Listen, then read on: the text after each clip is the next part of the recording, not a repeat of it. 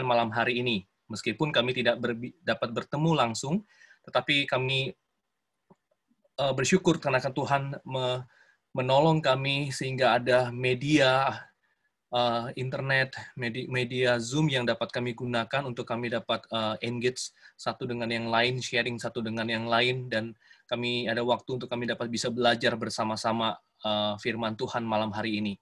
Tuhan tolonglah hambamu yang penuh dengan keterbatasan ini untuk dapat membawakan kebenaran firman Tuhan ini, menyampaikan firman Tuhan ini dengan uh, bahasa yang sederhana, yang bisa dipahami oleh teman-teman yang hadir malam hari ini.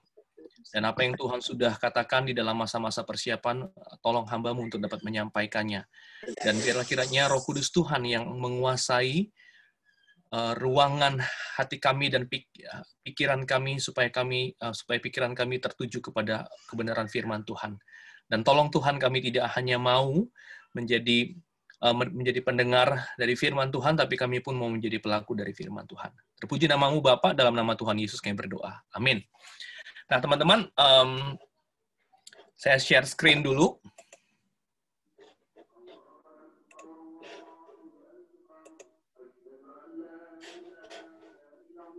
Hmm. Oke. Okay ini tema yang diberikan kepada saya ya, totalitas uh, dalam Kristus khusus bahas dari uh, apa namanya dari uh, kisahnya Paulus. Biasanya saya khotbah expository teman-teman ya, saya cuma ambil satu teks ayat lalu kemudian ayat itu saya kupas tetapi malam hari ini saya tidak lakukan itu tetapi kami saya ambil beberapa bagian dari kisahnya uh, Paulus dan surat Paulus begitu ya. Jadi nanti ada dari uh, surat Paulus dan juga ada bagian dari kisah para rasul yang saya akan um, uh, gali bersama-sama malam hari ini. Dan saya minta teman-teman nanti bisa lihat uh, ada gadgetnya, Alkitabnya, uh, karena kita akan buka beberapa bagian. Meski ada beberapa ayat yang tidak terlalu panjang, saya sudah uh, masukkan ke dalam PowerPoint. Nah, teman-teman, saya menduga teman-teman pernah mendengar kisah ayam dan babi. Nggak pernah. Nah, teman-teman, uh, jadi kira-kira nih ya, ada ada ayam dan babi yang mereka ini uh, katanya besar di kandang yang sama begitu ya. Mungkin seperti Charlotte Charlotte Webb kalau teman-teman pernah uh, lihat film lama itu ya, itu film yang uh, saya senang sekali Charlotte Webb. Nah, teman-teman jadi uh, ayam dan babi ini mereka besar di kandang yang sama. Nah, satu hari teman-teman uh, si ayam dan si babi ini jalan-jalan ke hutan. Lalu kemudian ketika mereka sampai di, eh, di, di hutan itu, mereka bertemu dengan seorang laki-laki yang hampir mati. Lalu ayam ini berkata kepada babi, eh Bi, lihat tuh, kayaknya ada orang yang sedang berbaring di depan begitu ya. Si babi bilang, uh, menjawab begini, iya ayam, gue juga lihat tuh, kayaknya orang itu sekarat, yuk kita deketin. Lalu kemudian teman-teman si ayam dan babi ini kemudian mendekati orang itu. Dan orang yang sedang uh, sekarat itu, lemah itu berkata, tolong aku, aku lapar, tidak punya makanan. Lalu ayam bilang kepada babi, Bi, kasihan ya Bi ya. Yuk kita tolong dia yuk. Lalu babi bilang, gimana caranya? Kita nggak bawa apa-apa, kita nggak bawa bekal nih. Apa yang kita mau berikan begitu? Lalu ayam itu berkata, ya sudah, apa yang ada pada diri kita, kita olah aja jadi makanan. Kamu setuju enggak? Lalu babi itu uh, mengangguk-angguk ya. Lalu bilang, ya udahlah, yuk uh, kita lakukan untuk menyelamatkan orang ini. Singkat cerita, teman-teman, lalu mereka memberikan masing-masing bagian dari diri mereka dan mengolahnya menjadi makanan kepada uh, yang dibuat untuk laki-laki tersebut. Teman-teman, laki-laki itu sangat berterima kasih, lalu dia uh, punya tenaga lagi, dan kemudian babi dan ayam melanjutkan perjalanannya. Waktu lanjutkan perjalanan, teman-teman, uh, si ayam bilang, senang ya rasanya kita bisa berguna untuk orang lain begitu ya. Nah, si babi bilang, iya, uh, aku senang juga sih ya, tapi kamu jalannya jangan cepet-cepet, kata uh, babi. Uh, Kenapa, Bi? Iya kan kamu kasih telur, kalau aku kasih paha, begitu ya. Jadi kakinya satu udah nggak ada. Nah, pertanyaan saya begini teman-teman, ya. Jadi kan kalau uh, uh, ayam cuma kasih telur, lalu kemudian kalau babi kasih kakinya begitu kan ya kasih kaki babi sehingga kakinya tidak ada satu. Lalu uh, jangan ditanya begini, uh, kaki kan ya kalau misalnya kakinya empat gimana caranya pakai uh, tongkat begitu ya atau jalannya seperti apa jangan ditanya teman-teman karena ini cuma cerita bukan nah teman-teman uh, yang ingin saya tanyakan begini mana dari kedua hewan ini yang memberi secara total Tidak semua. Belum belum ada. Tidak keduanya. Belum semua. Mana? Mana dari kedua kalau kita bandingkan mana mana mana dari kedua hewan ini yang sepertinya memberikannya tuh lebih dedikasi begitu ya. Ini uh, uh, bagian yang tidak tergantikan misalnya dan sebagainya. Babi bukan contoh. Babi. Babi. Babi ya. Iya, ayam mah kasih telur gitu ya. Dia bisa bertelur lagi, bisa bertelur lagi begitu kan ya. Uh, kalau si babi ya susah begitu ya. Jadi kakinya nggak bisa tumbuh lagi. Jadi babi lebih berdedikasi. Nah teman-teman kalau yang cerita yang versi lainnya yang saya pernah dengar juga bahkan dikatakan babi memberikan seluruh hidupnya begitu ya. Dag, uh, semua tubuhnya di, di uh, diberikan begitu ya sehingga dia tidak lagi sedangkan ayam hanya memberikan telur. Tetapi teman-teman, tapi teman-teman hmm, belum tentu belum tentu si babi memberikan yang yang lebih total daripada si ayam. Mengapa? Karena kalau kemudian kita jelaskan, kita tambahkan konteksnya, kalau ayam ini adalah ayam terakhir, ayam betina yang terakhir yang ada di dunia. Kamu bayangkan, satu telur itu sangat berharga bagi kelangsungan spesiesnya dia, bukan? dibandingkan hanya dengan satu uh, apa namanya dengan satu kaki babi begitu. Ini satu-satunya dan dan nggak tahu apakah kemudian dia bisa bertelur lagi, ya. Uh, bayangkan kalau misalnya jantannya sudah nggak ada, tinggal ayam ini dan dan telur yang dia uh, miliki begitu ya, yang kemudian dia tetaskan begitu, uh, yang yang kemudian dia keluarkan dari tubuhnya. Wah itu bicara soal uh, keturunan teman-teman. Nah teman-teman ini mirip dengan perkataan Tuhan Yesus ketika ia berhadapan dengan uh, janda miskin, teman-teman. Kalau teman-teman uh, tahu kisah ini kan, ya, si janda miskin yang memberikan persembahan, uh, pertama orang kaya memberikan persembahannya, lalu kemudian ada janda miskin memberikan persembahan. Dan Tuhan Yesus kemudian memperhatikan apa yang dilakukan oleh orang-orang ini, termasuk si janda ini. Teman-teman mana yang memberi lebih banyak? Janda Ganda. Ya. Tapi kalau kita mau bilang dari sisi jumlah, dari segi uh, dari sisi jumlah uang yang diberikan pasti si kaya memberi lebih banyak, betul? Uangnya banyak sekantong sekantong lebih dimasukin ke dalam itu. Pasti lebih banyak karena dia punya banyak uang. Tetapi teman-teman, itu dari sisi jumlah jumlah uangnya. Tapi dari sisi total harta yang dimiliki sang pemberi, si janda miskin memberi semua yang yang miliki. Bahkan ada yang mengatakan begini, teman-teman. Ada yang mengatakan bahwa si janda itu sebenarnya dua pe dua peser yang dia punya itu adalah dua peser yang kemudian uh, dua peser yang yang diberikan sebenarnya dalam tanda kutip oleh bait Allah. Ini uang diakonia untuk dia makan hari itu. Tapi karena ini hari Sabat, dia pergi ke bait Allah, dia tidak mau dengan tangan kosong. Lalu kemudian uang yang harusnya dia belikan makanan hari itu yang diberikan bait Allah kepada para janda, itu kemudian dia masukkan ke dalam tempat persembahan itu. Lalu pertanyaannya adalah, janda ini makan apa? Teman-teman, saya berpikir kemungkinan janda itu hari itu tidak makan. Dia membiarkan perutnya kosong, kerontang, tubuhnya lemah hari itu, di hari Sabat itu, tapi dia tidak mau kemudian datang ke rumah Tuhan dengan tangan kosong. Dia berikan uang itu yang harusnya dia perlukan. Teman-teman, itu uh, luar biasa. Jadi, menurut saya, teman-teman, masalah totalitas sering kali dinilai dari apa yang muncul di permukaan. Tampaknya yang lebih banyak, yang lebih total, betul? Tampaknya kalau saya pelayanannya lebih full time, saya lebih total ya kan dalam dalam ruangan Zoom ini mungkin yang lebih total melayani Tuhan adalah saya misalnya. Karena apa? Karena saya menyerahkan seluruh hidup eh, seluruh waktu saya. Tapi teman-teman, apa yang tampak di dalam permukaan, di permukaan itu belum tentu, teman-teman. Karena Tuhan itu melihat dari cara pandang yang berbeda, betul? Tuhan tidak melihat apa yang ada di permukaan, tapi justru Tuhan melihat apa yang ada dalam hati. Teman-teman, itulah yang malam hari ini ingin kita pelajari dari apa yang kemudian Kristus lakukan dalam kehidupan Paulus. Nah, mari kita mulai pembelajaran kita malam hari ini. Teman-teman, saya minta ada dua orang saya tidak tahu apakah ini terlihat uh, jelas di layar kalian. Uh, teman-teman boleh uh, lihat ini. Saya minta dua orang uh, bisa baca.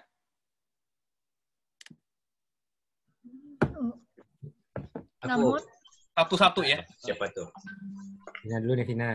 Namun aku hidup, tetapi bukan lagi aku sendiri yang hidup, melainkan Kristus yang hidup di dalam aku. Dan hidupku yang kuhidupi sekarang di dalam daging adalah hidup oleh iman dalam anak Allah yang telah mengasihi aku dan menyerahkan dirinya untuk aku. Ya, satu lagi. Sebab yang sangat kurindukan dan kuharapkan ialah bahwa aku dalam segala hal tidak akan beroleh malu, melainkan seperti sedia kala.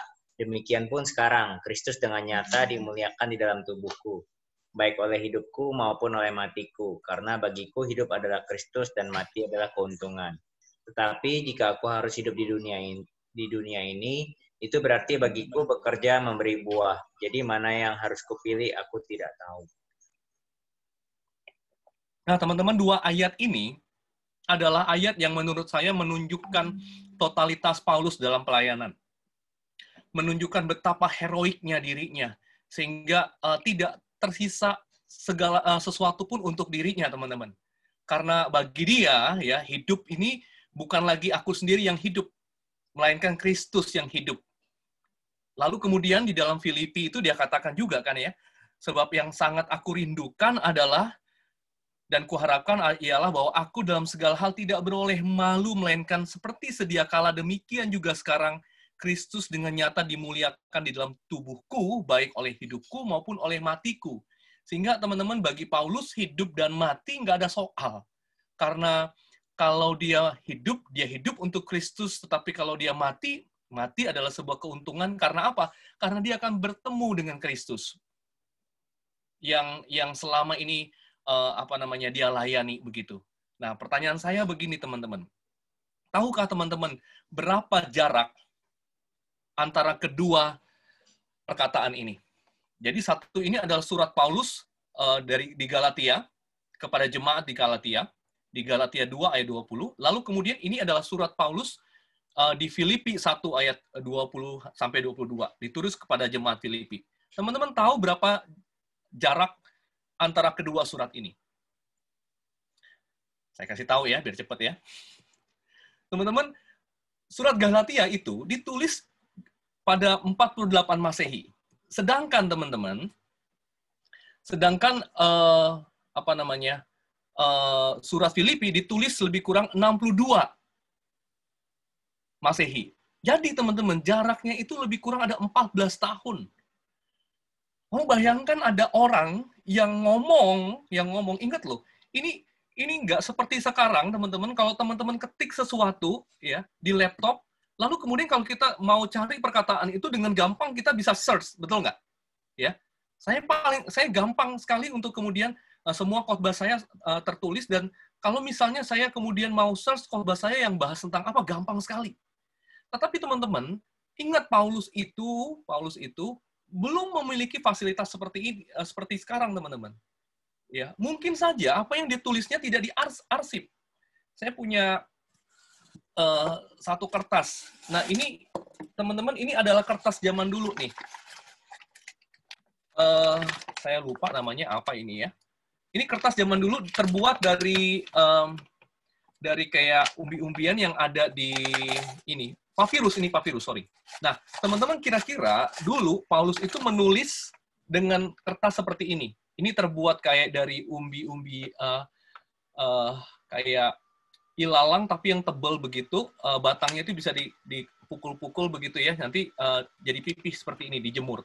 Ini kalau teman-teman uh, perhatikan dengan uh, baik tuh, ini adalah kertas yang disusun silang-silang uh, begitu ya. seperti uh, tikar ini. Ini uh, saya dapat waktu saya ke Mesir di pabrik papirus. Uh, ini kertas yang dipakai oleh Paulus pada zaman uh, itu untuk menulis teman-teman. Jadi bisa bisa bayangkan teman-teman uh, disimpan mungkin di dalam seperti ini saya nggak tahu begitu ya. Tapi kira-kira Paulus tidak punya akses.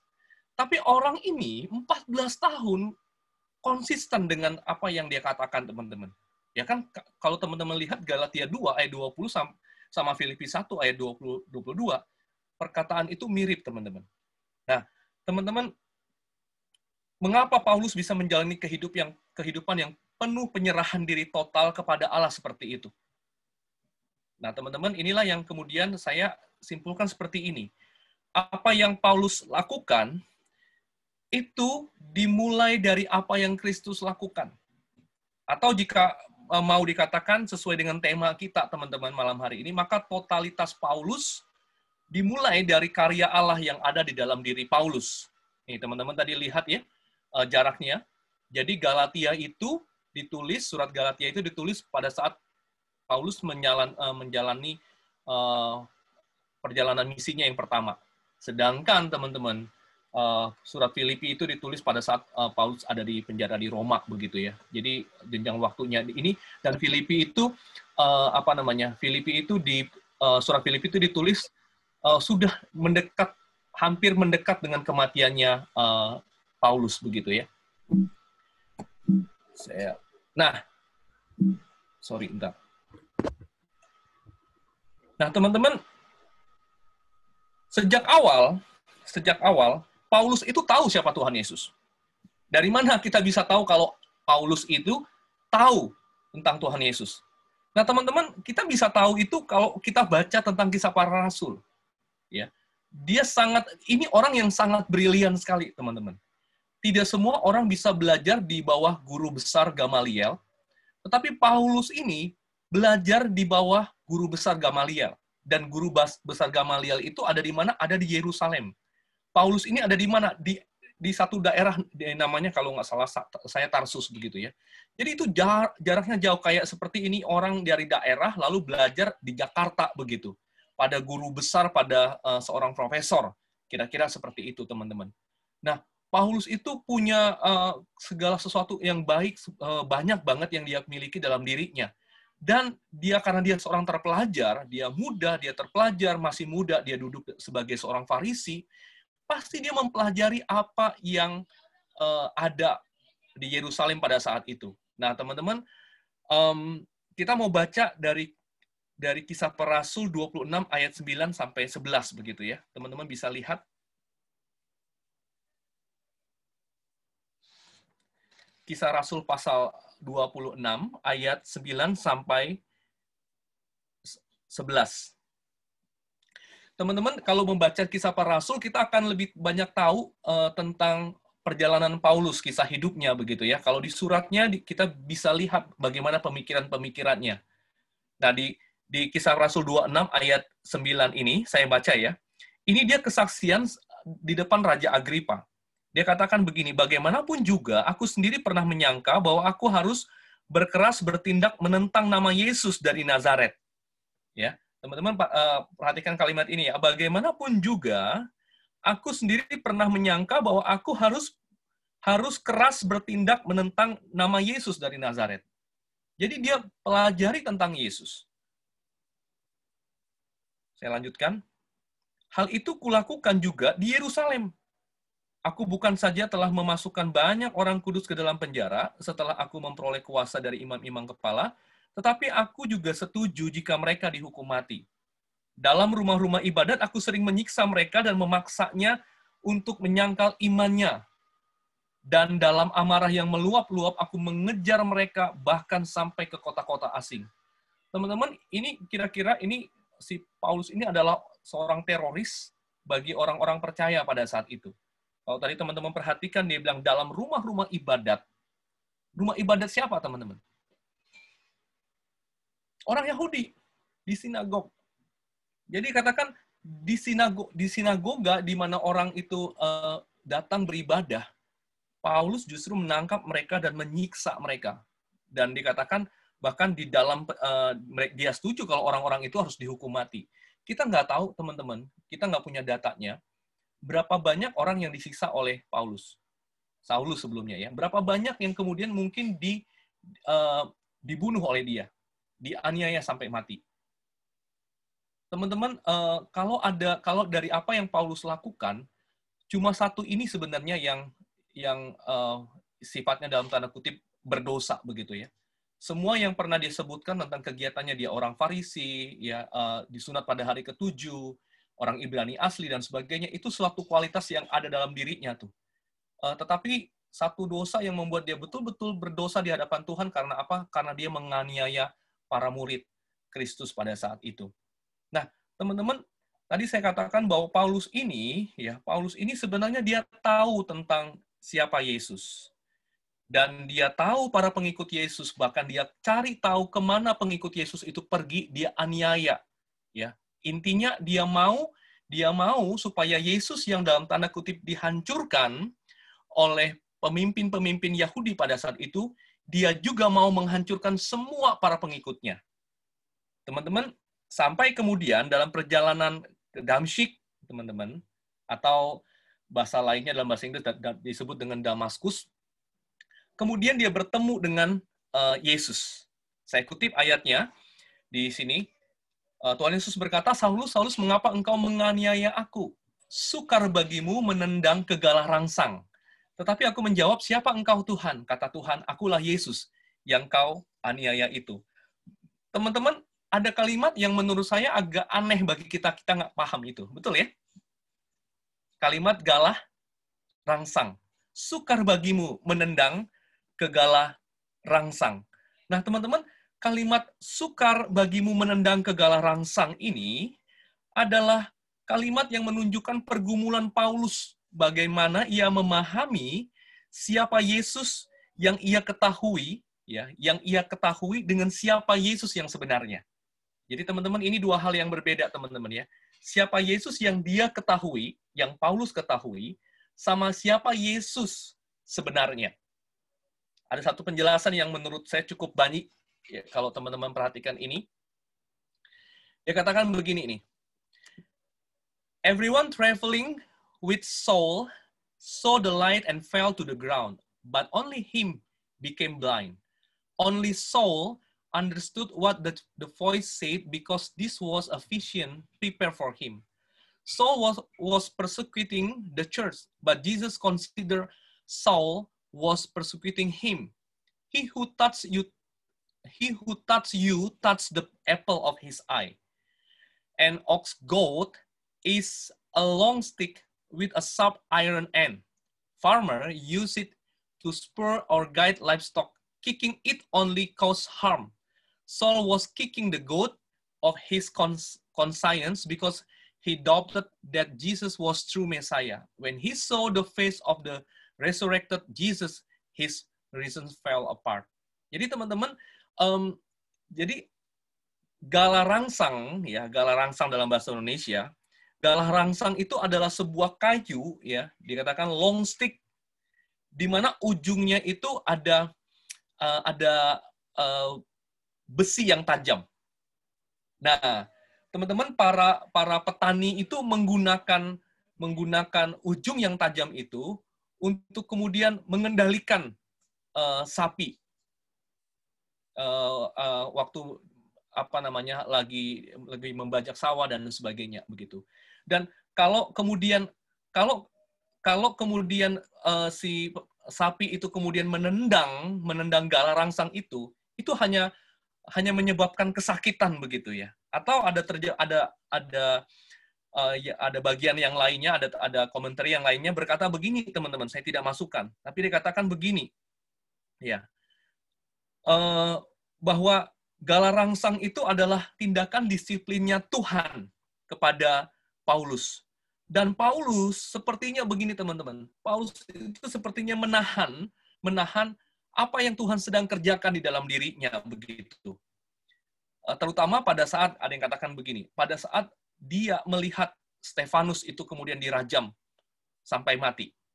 Teman-teman nanti menarik sekali kalau teman-teman perhati uh, membaca bagian uh, eh, ini, Paulus kemudian menga pernah mengala pernah mengalami uh, kemudian mengalami apa yang dialami oleh Stefanus waktu dia ada di Listra. Dalam perjalanan misinya, dia sampai di kota Listra dan kemudian dia dilempar batu juga. Hampir mati. Orang-orang mengiranya akan uh, akan mati. Tapi ternyata Paulus tidak mati.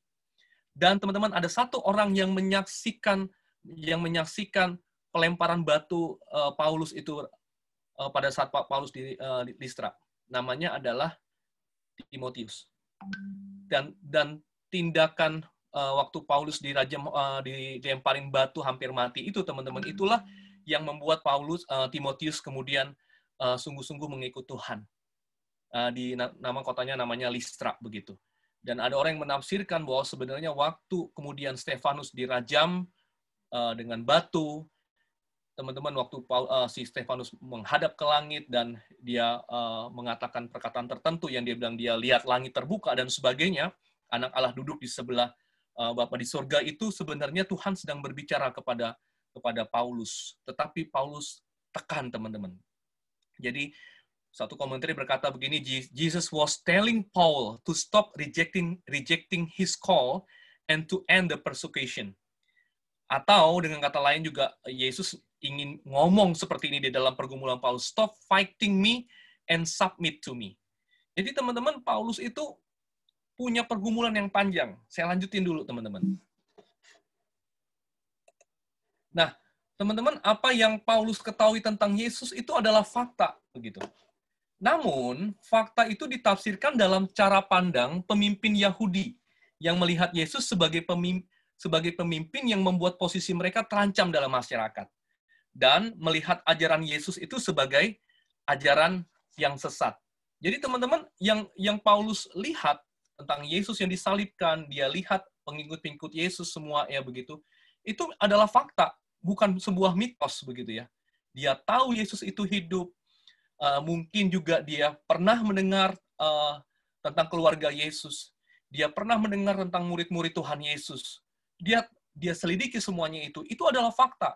Tapi teman-teman, fakta itu ditafsirkan dalam cara pandang pemimpin Yahudi yang melihat Yesus adalah sebagai pemimpin uh, sekte tertentu yang sesat dan dan keberadaan Yesus dengan ajarannya itu ingin menghancurkan kedudukan orang-orang Farisi dan ahli Taurat. Kita tahu kan ya beberapa kali uh, kalau kita baca Injil bagaimana kemudian tu, uh, uh, Tuhan Yesus itu menghardik uh, dari orang-orang Farisi yang dikatakan sebagai sebagai um, uh, ular beludak, ya seperti kuburan yang dilabur putih, yang dari luarnya kelihatan bersih, tetapi di dalamnya penuh tulang belulang dan sebagainya. Teman kehadiran Yesus membuat popularitas pemimpin Yahudi waktu itu turun. Nah, teman-teman, dengan cara pandang negatif seperti itulah kalau saya bilang bisa bilang negatif uh, si Paulus kemudian melihat hal itu. Namun teman-teman, namun teman-teman, antara fakta dan tafsir, ini saya simpulkan begitu ya, antara fakta dengan tafsir itu ada ruang pergumulan. Ya. Jadi antara fakta dan tafsir ini ada ruang pergumulan yang bisa jadi membuat Saulus itu mulai curiga. Apakah yang ia lakukan adalah hal yang benar? Nah, kita tahu teman-teman apa yang dialami Saulus di dalam dirinya, bisa jadi kemudian dia kita nggak tahu apa yang dia alami dalam dirinya, tapi bisa jadi dia mempertimbangkan resiko yang akan dia terima atau harga yang harus ia bayar kalau dia terima Yesus sebagai Tuhan. Misalnya teman-teman, dia mempertimbangkan kalau dia kemudian melihat bahwa Yesus itu benar-benar adalah Tuhan dan dia merasa dia mengikuti uh, pergumulan, ruang pergumulan yang dia rasakan uh, ada karya Roh Kudus di dalam dirinya, dia akan kehilangan hal-hal yang baik yang dia miliki, teman-teman ambil contoh teman-teman. Dia punya prestasi sebagai anak muda. Yang waktu itu masih muda, dia sudah jadi pemimpin eh, sebagai orang Farisi dan itu berarti juga dia punya posisi, dia punya uh, jabatan dan uh, pemimpin agama waktu itu adalah orang-orang yang memang juga punya akses kepada kekayaan. Jadi kalau mau disimpulkan, Paulus itu adalah seorang yang seorang yang berprestasi, dia punya nama baik, dia punya jabatan, dan dia punya kekayaan teman-teman, inilah yang kemungkinan besar waktu saya membaca uh, surat-surat Paulus, saya membaca uh, kisahnya Paulus, kemungkinan besar teman-teman, inilah yang dia pertimbangkan. Kalau dia menuruti uh, dorongan hati ruang uh, ruang pergumulan yang dia hadapi itu, dia akan kehilangan hal-hal yang baik yang nanti memang dia sebut sebagai sampah. Teman-teman, saya ingin memberikan sebuah cerita berkaitan dengan ini. Teman-teman, di sebuah perusahaan BUMN, ya, yang saya tidak sebut BUMN-nya apa, ada seorang bernama, sebutlah namanya Bapak Andi. Ini kisah nyata, tetapi saya ganti namanya. Teman-teman, eh, Bapak Andi ini berteman dengan Bapak Kris, seorang Kristen. Pak Kris ini dikenal sebagai orang yang tidak pernah mau menerima suap meski ia sudah menjadi uh, dia duduk dalam posisi manajer, tiap hari ia masih menaiki angkutan umum.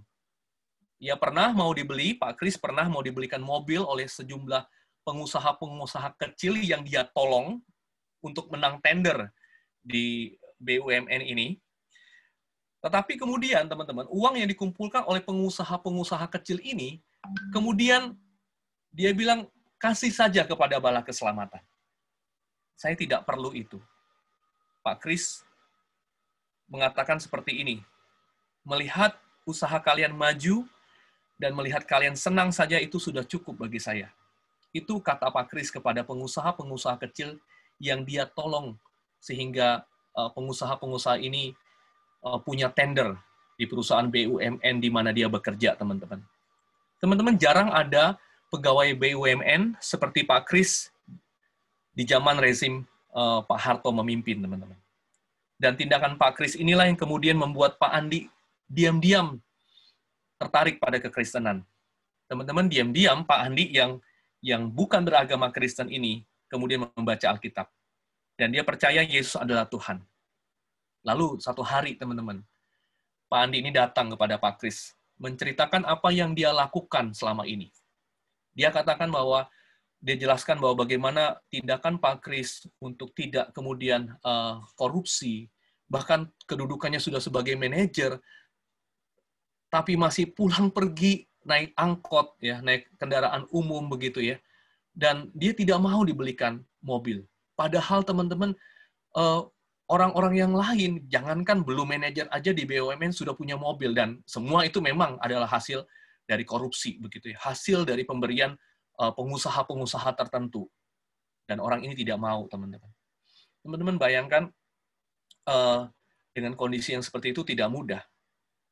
Uh, teman-teman, Pak Andi datang dan kemudian berkata kepada Pak Kris, kesaksian hidupmu itu menginspirasi saya.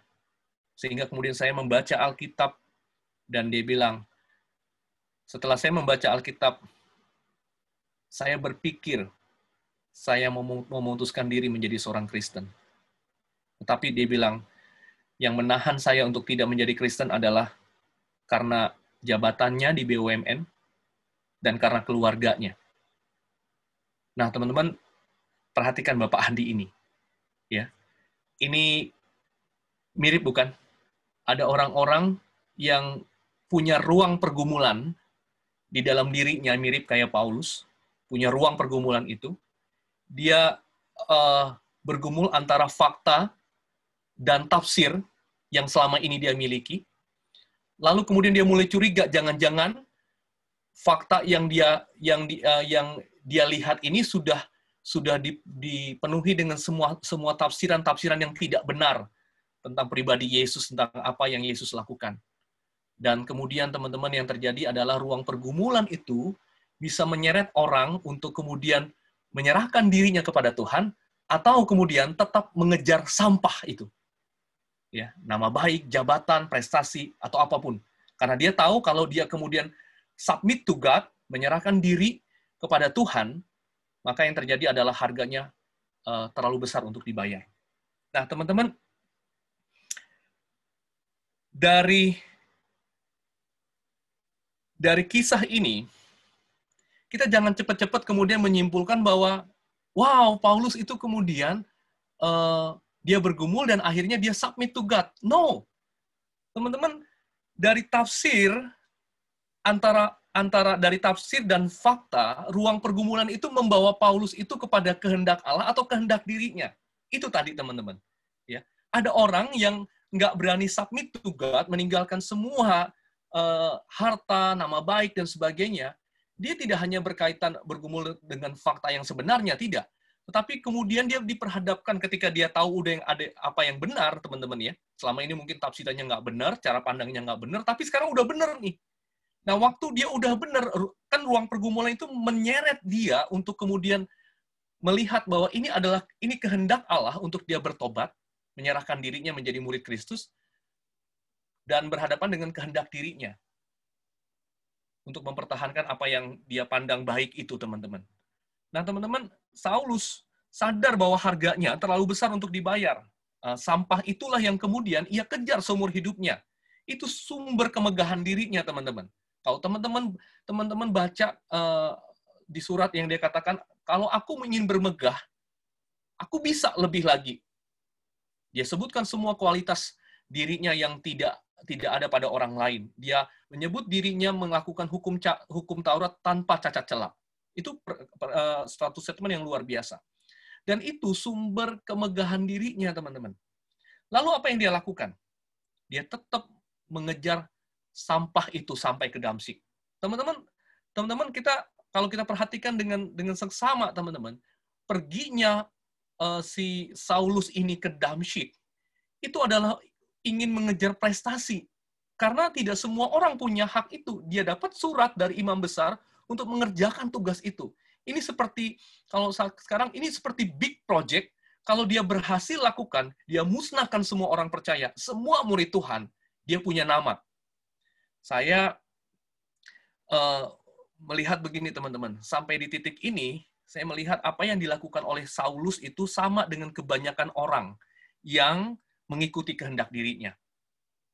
Dan ia tetap menjadi Saulus, anak muda yang berkarir cemerlang sebagai seorang Farisi. Dan mungkin saja teman-teman, mungkin saja ini belum tentu benar gitu ya. Tapi mungkin saja bisa jadi yang Paulus kejar adalah dia pengen kejar posisi yang dimiliki oleh gurunya sebagai imam besar. Jadi dia pergi ke Damsik, dia pengen habisin semua orang percaya supaya dia punya nama. Bisa jadi prestasi yang dia belum raih adalah menjadi imam besar di Yerusalem. Tapi kita tahu teman-teman sejarah hidup Paulus tidak berhenti di sana. Oleh kemurahan Tuhan, eh, oleh kemurahan Tuhan Yesus, kemudian eh, Tuhan Yesus itu menjumpai Saulus dalam perjalanannya eh, ke Damsyik. Ya. Uh, jika ada orang bertanya begini teman-teman ya, jika ada orang bertanya, ya sorry, uh, jika ada orang yang bertanya, Tuhan Yesus menjumpa, eh, mengapa Saulus diselamatkan dan dipilih oleh Allah, sedangkan orang seperti Pak Andi tidak? Bagi saya itu ada dalam kedaulatan Allah begitu ya. Atau kalau kita sulit menerima jawaban bahwa itu ada dalam kedaulatan Allah, jawabannya adalah itu misteri. Nanti kita tanyakan waktu nanti kita bertemu dengan Tuhan di surga begitu ya. Eh, kenapa ada orang seperti Paulus yang kemudian uh, Tuhan selamatkan, Tuhan panggil, tapi ada orang yang yang Tuhan sepertinya dalam tanda kutip biarkan mengejar sampah itu tanpa mengalami pertobatan. Tetapi yang saya ingin katakan begini teman-teman, berkaitan dengan totalitas. Apa yang Allah lakukan itu menjadi titik tolak untuk apa yang Paulus lakukan bagi Allah. Dia dia yang paling tahu teman-teman bahwa tidak mungkin sebenarnya dia akan menerima anugerah keselamatan. Dia tahu. Dia tahu bahwa seumur hidupnya, kalau dia tidak bertemu dengan Kristus dalam perjalanan ke Damsik itu, teman-teman. Seumur hidupnya dia akan mengejar sampah. Sebab itu, teman-teman, totalitas itu dibangun berdasar pada pribadi dan karya Kristus begitu. Pertanyaan refleksinya eh, refleksinya bagi kita adalah begini. Teman-teman, sejauh apa kita kemudian kalau kita mau hidup total bagi Tuhan dalam semua profesi yang Tuhan berikan, panggilan hidup yang Tuhan berikan dalam dalam span hidup kita, teman-teman. Pertanyaannya adalah apakah kita betul-betul menyadari apa yang Allah lakukan bagi kita? Karena kalau kita belajar dari Paulus, apa yang Allah lakukan itu menjadi titik tolak untuk apa yang Paulus lakukan bagi Allah. Jadi ini nggak bisa, teman-teman, uh, uh, dipisahkan. Jadi Paulus itu tidak bisa kemudian berdedikasi hidupnya total bagi Tuhan. Dia bisa ngomong seperti tadi dalam Galatia dan Filipi, kalau kemudian tidak ada karya Kristus di dalam dirinya, nggak bisa dia lakukan itu, teman-teman.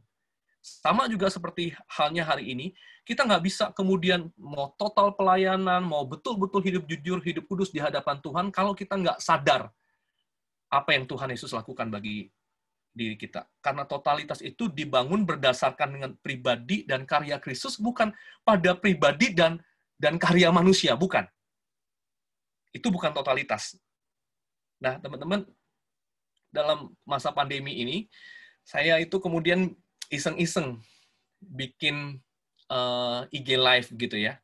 Saya saya tanyain beberapa teman-teman hamba Tuhan begitu ya. Saya ambil tema perubahan hidup, tapi saya pikir saya pengen dengar nih kisah pertobatan dari hamba-hamba Tuhan yang saya tahu dalam konteks pelayanan mereka masing-masing, mereka dipakai untuk mengubah hidup eh, orang-orang yang mereka layani. Nah, teman-teman, uh, rata-rata hamba rekan-rekan hamba Tuhan saya ini kalau teman-teman mau mau lihat nanti ada di IG lah uh, IG saya. Rata-rata hamba-hamba Tuhan ini mereka bertobat itu pada saat mereka remaja. Rata-rata ya ini teman-teman bisa flashback uh, kapan kalian bertobat begitu ya. Rata-rata bertemu dengan Tuhan itu pada saat mereka remaja. Dan rata-rata teman-teman rata-rata kisah pertobatannya tuh hampir tidak ada yang fantastis. Nggak ada uh, lagi naik kuda jatuh gitu lihat sinar gitu ya. Nggak ada tuh. Nggak ada yang seperti itu. Nggak ada yang kemudian malam-malam dimimpiin sama Tuhan Yesus. Nggak ada teman-teman. Ya. Uh, semuanya itu kisah pertobatan mereka tuh biasa aja. Bahkan ada yang berkata aku kayaknya malu ceritain pertobatanku begitu tetapi teman-teman ada sesuatu yang yang saya rasa uh, uh, mereka itu sama begitu ya ada kesamaan dalam diri mereka. Yang yang sama apa? Yang sama adalah karena ini kok gerak sendiri ya. Sorry. Yang sama adalah begini, teman-teman. Teman-teman yang saya interview ini, kesamaannya adalah mereka itu sadar dengan apa yang Tuhan lakukan dalam hidup mereka. Mereka sadar bahwa jika bukan karena karya Roh Kudus, maka pasti mereka memilih mengejar sampah dalam hidup mereka.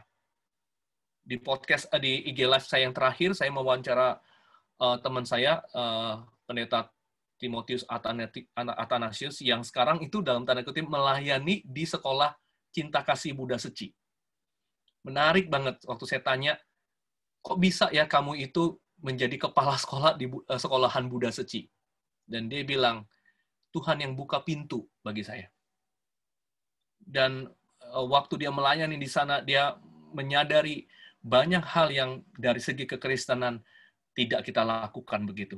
Wah, teman-teman itu uh, satu hal yang kemudian menolong saya untuk dapat melihat oh betul ya bahwa memang kalau kita nggak mengerti apa yang Yesus lakukan bagi kita, kita nggak bisa uh, total bekerja bagi Tuhan. Bagi saya, apa yang dilakukan oleh teman saya ini di sekolahan Buddha Seci, ini juga sepertinya menjawab pertanyaan teman-teman yang yang bekerja bukan di gereja dalam tanda kutip ya. Kalau di gereja itu kan orang Kristen semua begitu. Nah, dia ini bekerja apa namanya uh, agamanya berbeda-beda. Ada yang Muslim, ada yang uh, ada yang Buddha begitu ya.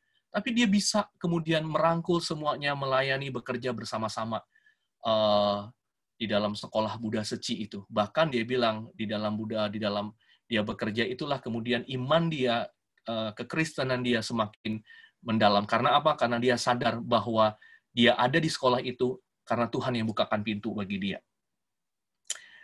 Sampai di sini teman-teman ada yang mau bertanya dulu nggak? Sebelum saya lanjutin yang kedua.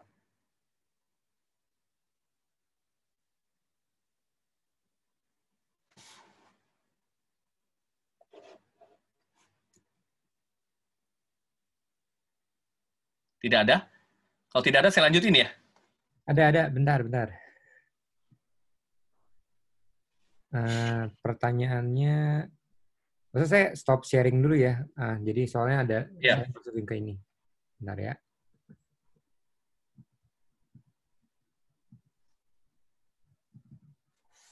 Nah ini.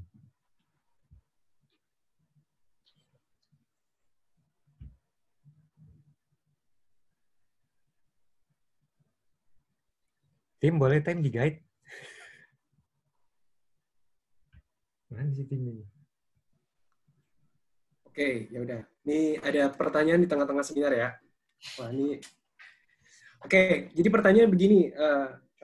Kalau misalnya sekarang kita bekerja di workplace, kerja dengan jujur dan yang baik-baik, biar nggak jadi batu sandungan.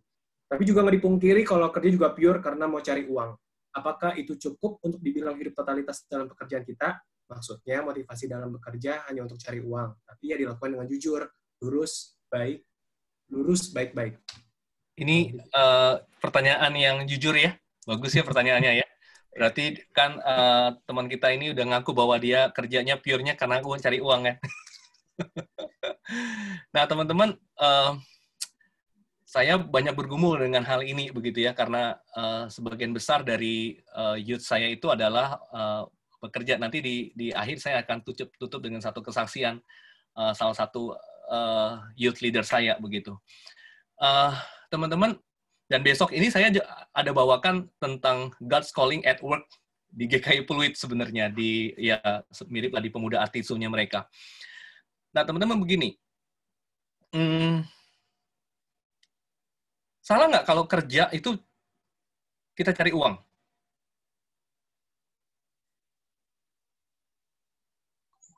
Enggak. Kita butuh uang. salah nggak kalau kerja, uh, maksudnya statement ini salah nggak? Kalau kerja juga pure karena mau cari uang.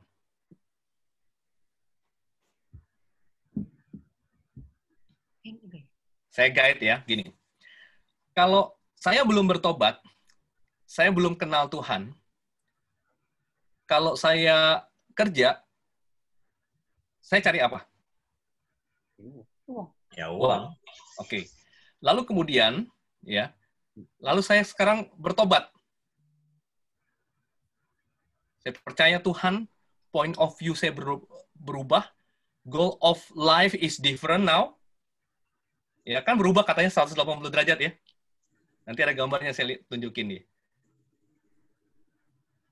Lalu sekarang saya udah bertobat nih. Lalu saya cari apa?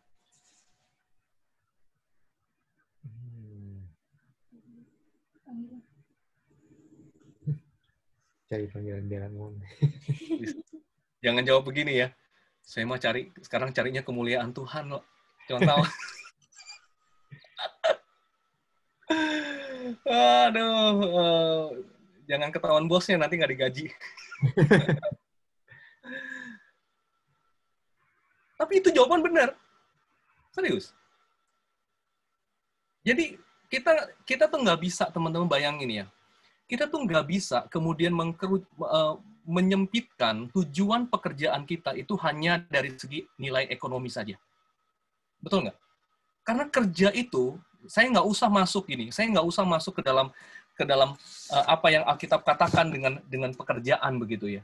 Tapi teman-teman bayangkan teman-teman, kalau andai kata kita bukan orang percaya sekalipun, mas, apakah memang pekerjaan itu tujuan utamanya hanya karena nilai sebuah nilai ekonomi. Betul nggak?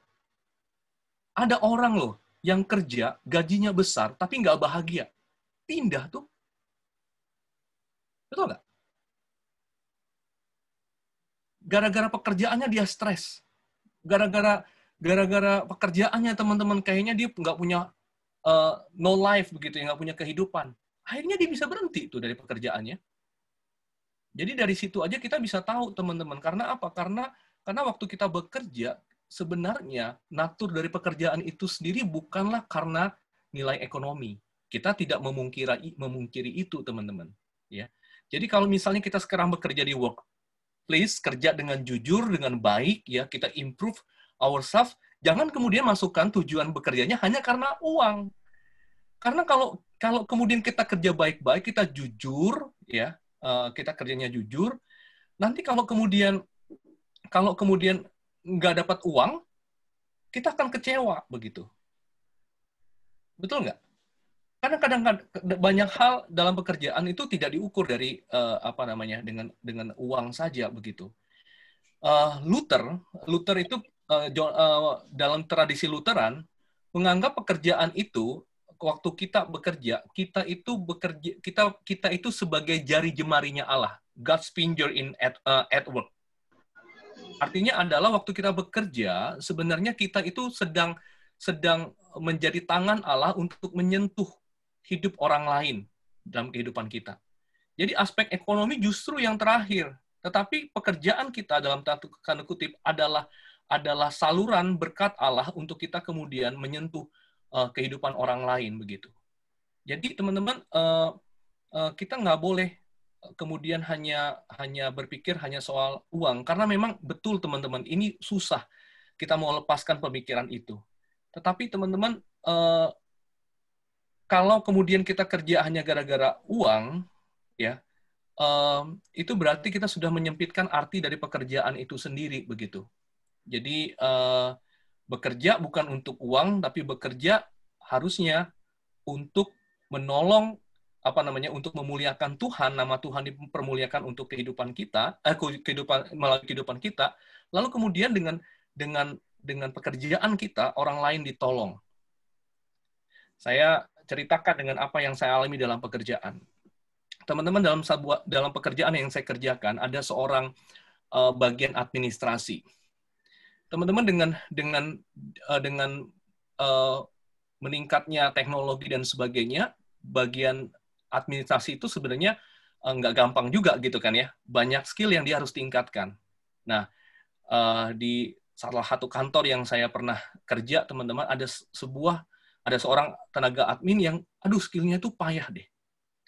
Tapi orang ini kena marah terus dengan uh, dengan orang-orang yang berada di atasnya begitu. Saya ada di level manajemen waktu itu. Susah banget. Dan beberapa kali orang ini sudah dibahas mau dipecat saya rasanya saya kasihan. Padahal institusi ini banyak orang Kristen. Saking kesalnya teman-teman saya bilang kepada beberapa teman ini. Saya bilang, gua rasa ya, sebutlah namanya Wati begitu ya. Gua rasa ya, Wati ini akan kerjanya lebih baik kalau nggak ada lu orang. Kenapa? Saya bilang, karena begitu kalau dia itu bikin kesalahan, lu orang tuh cepet hakimi. Eh, tapi begitu kalau dia kerja bagus, nggak ada satupun yang muji. Saya kasih tahu the, uh, fakta yang ada begitu. Lalu saya lalu saya berpikir begini, saya nggak bisa kayak begitu. Lalu teman-teman apa yang saya lakukan? Diam-diam saya bantu pekerjaan si Wati ini. Dia nggak bisa pakai uh, PowerPoint, saya ajarin pelan-pelan.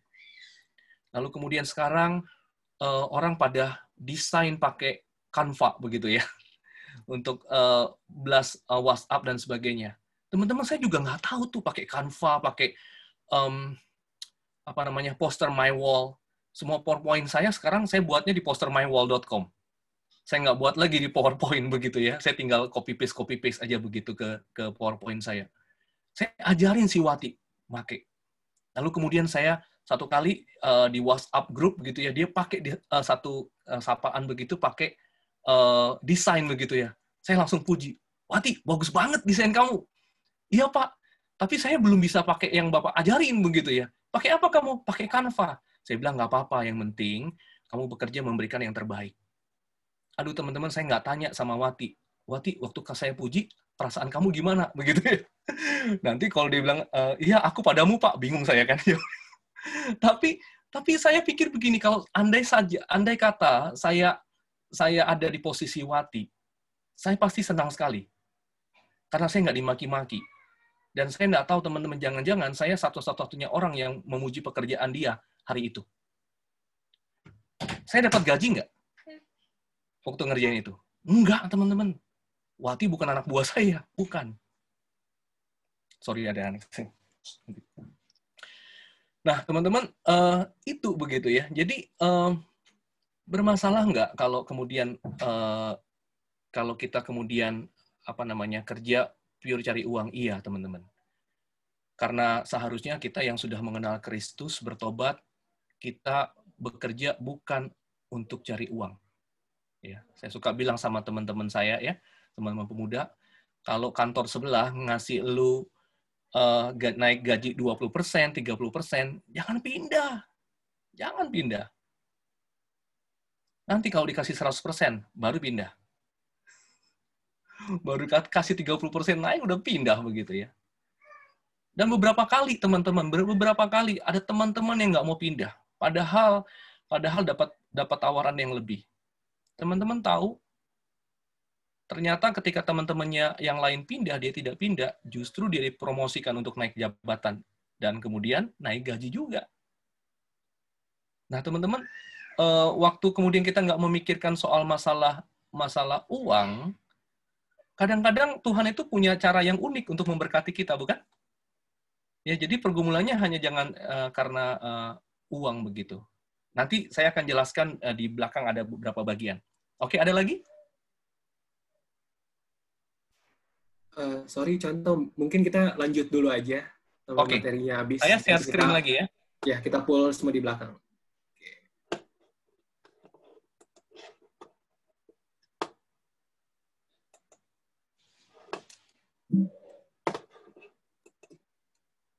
Oke.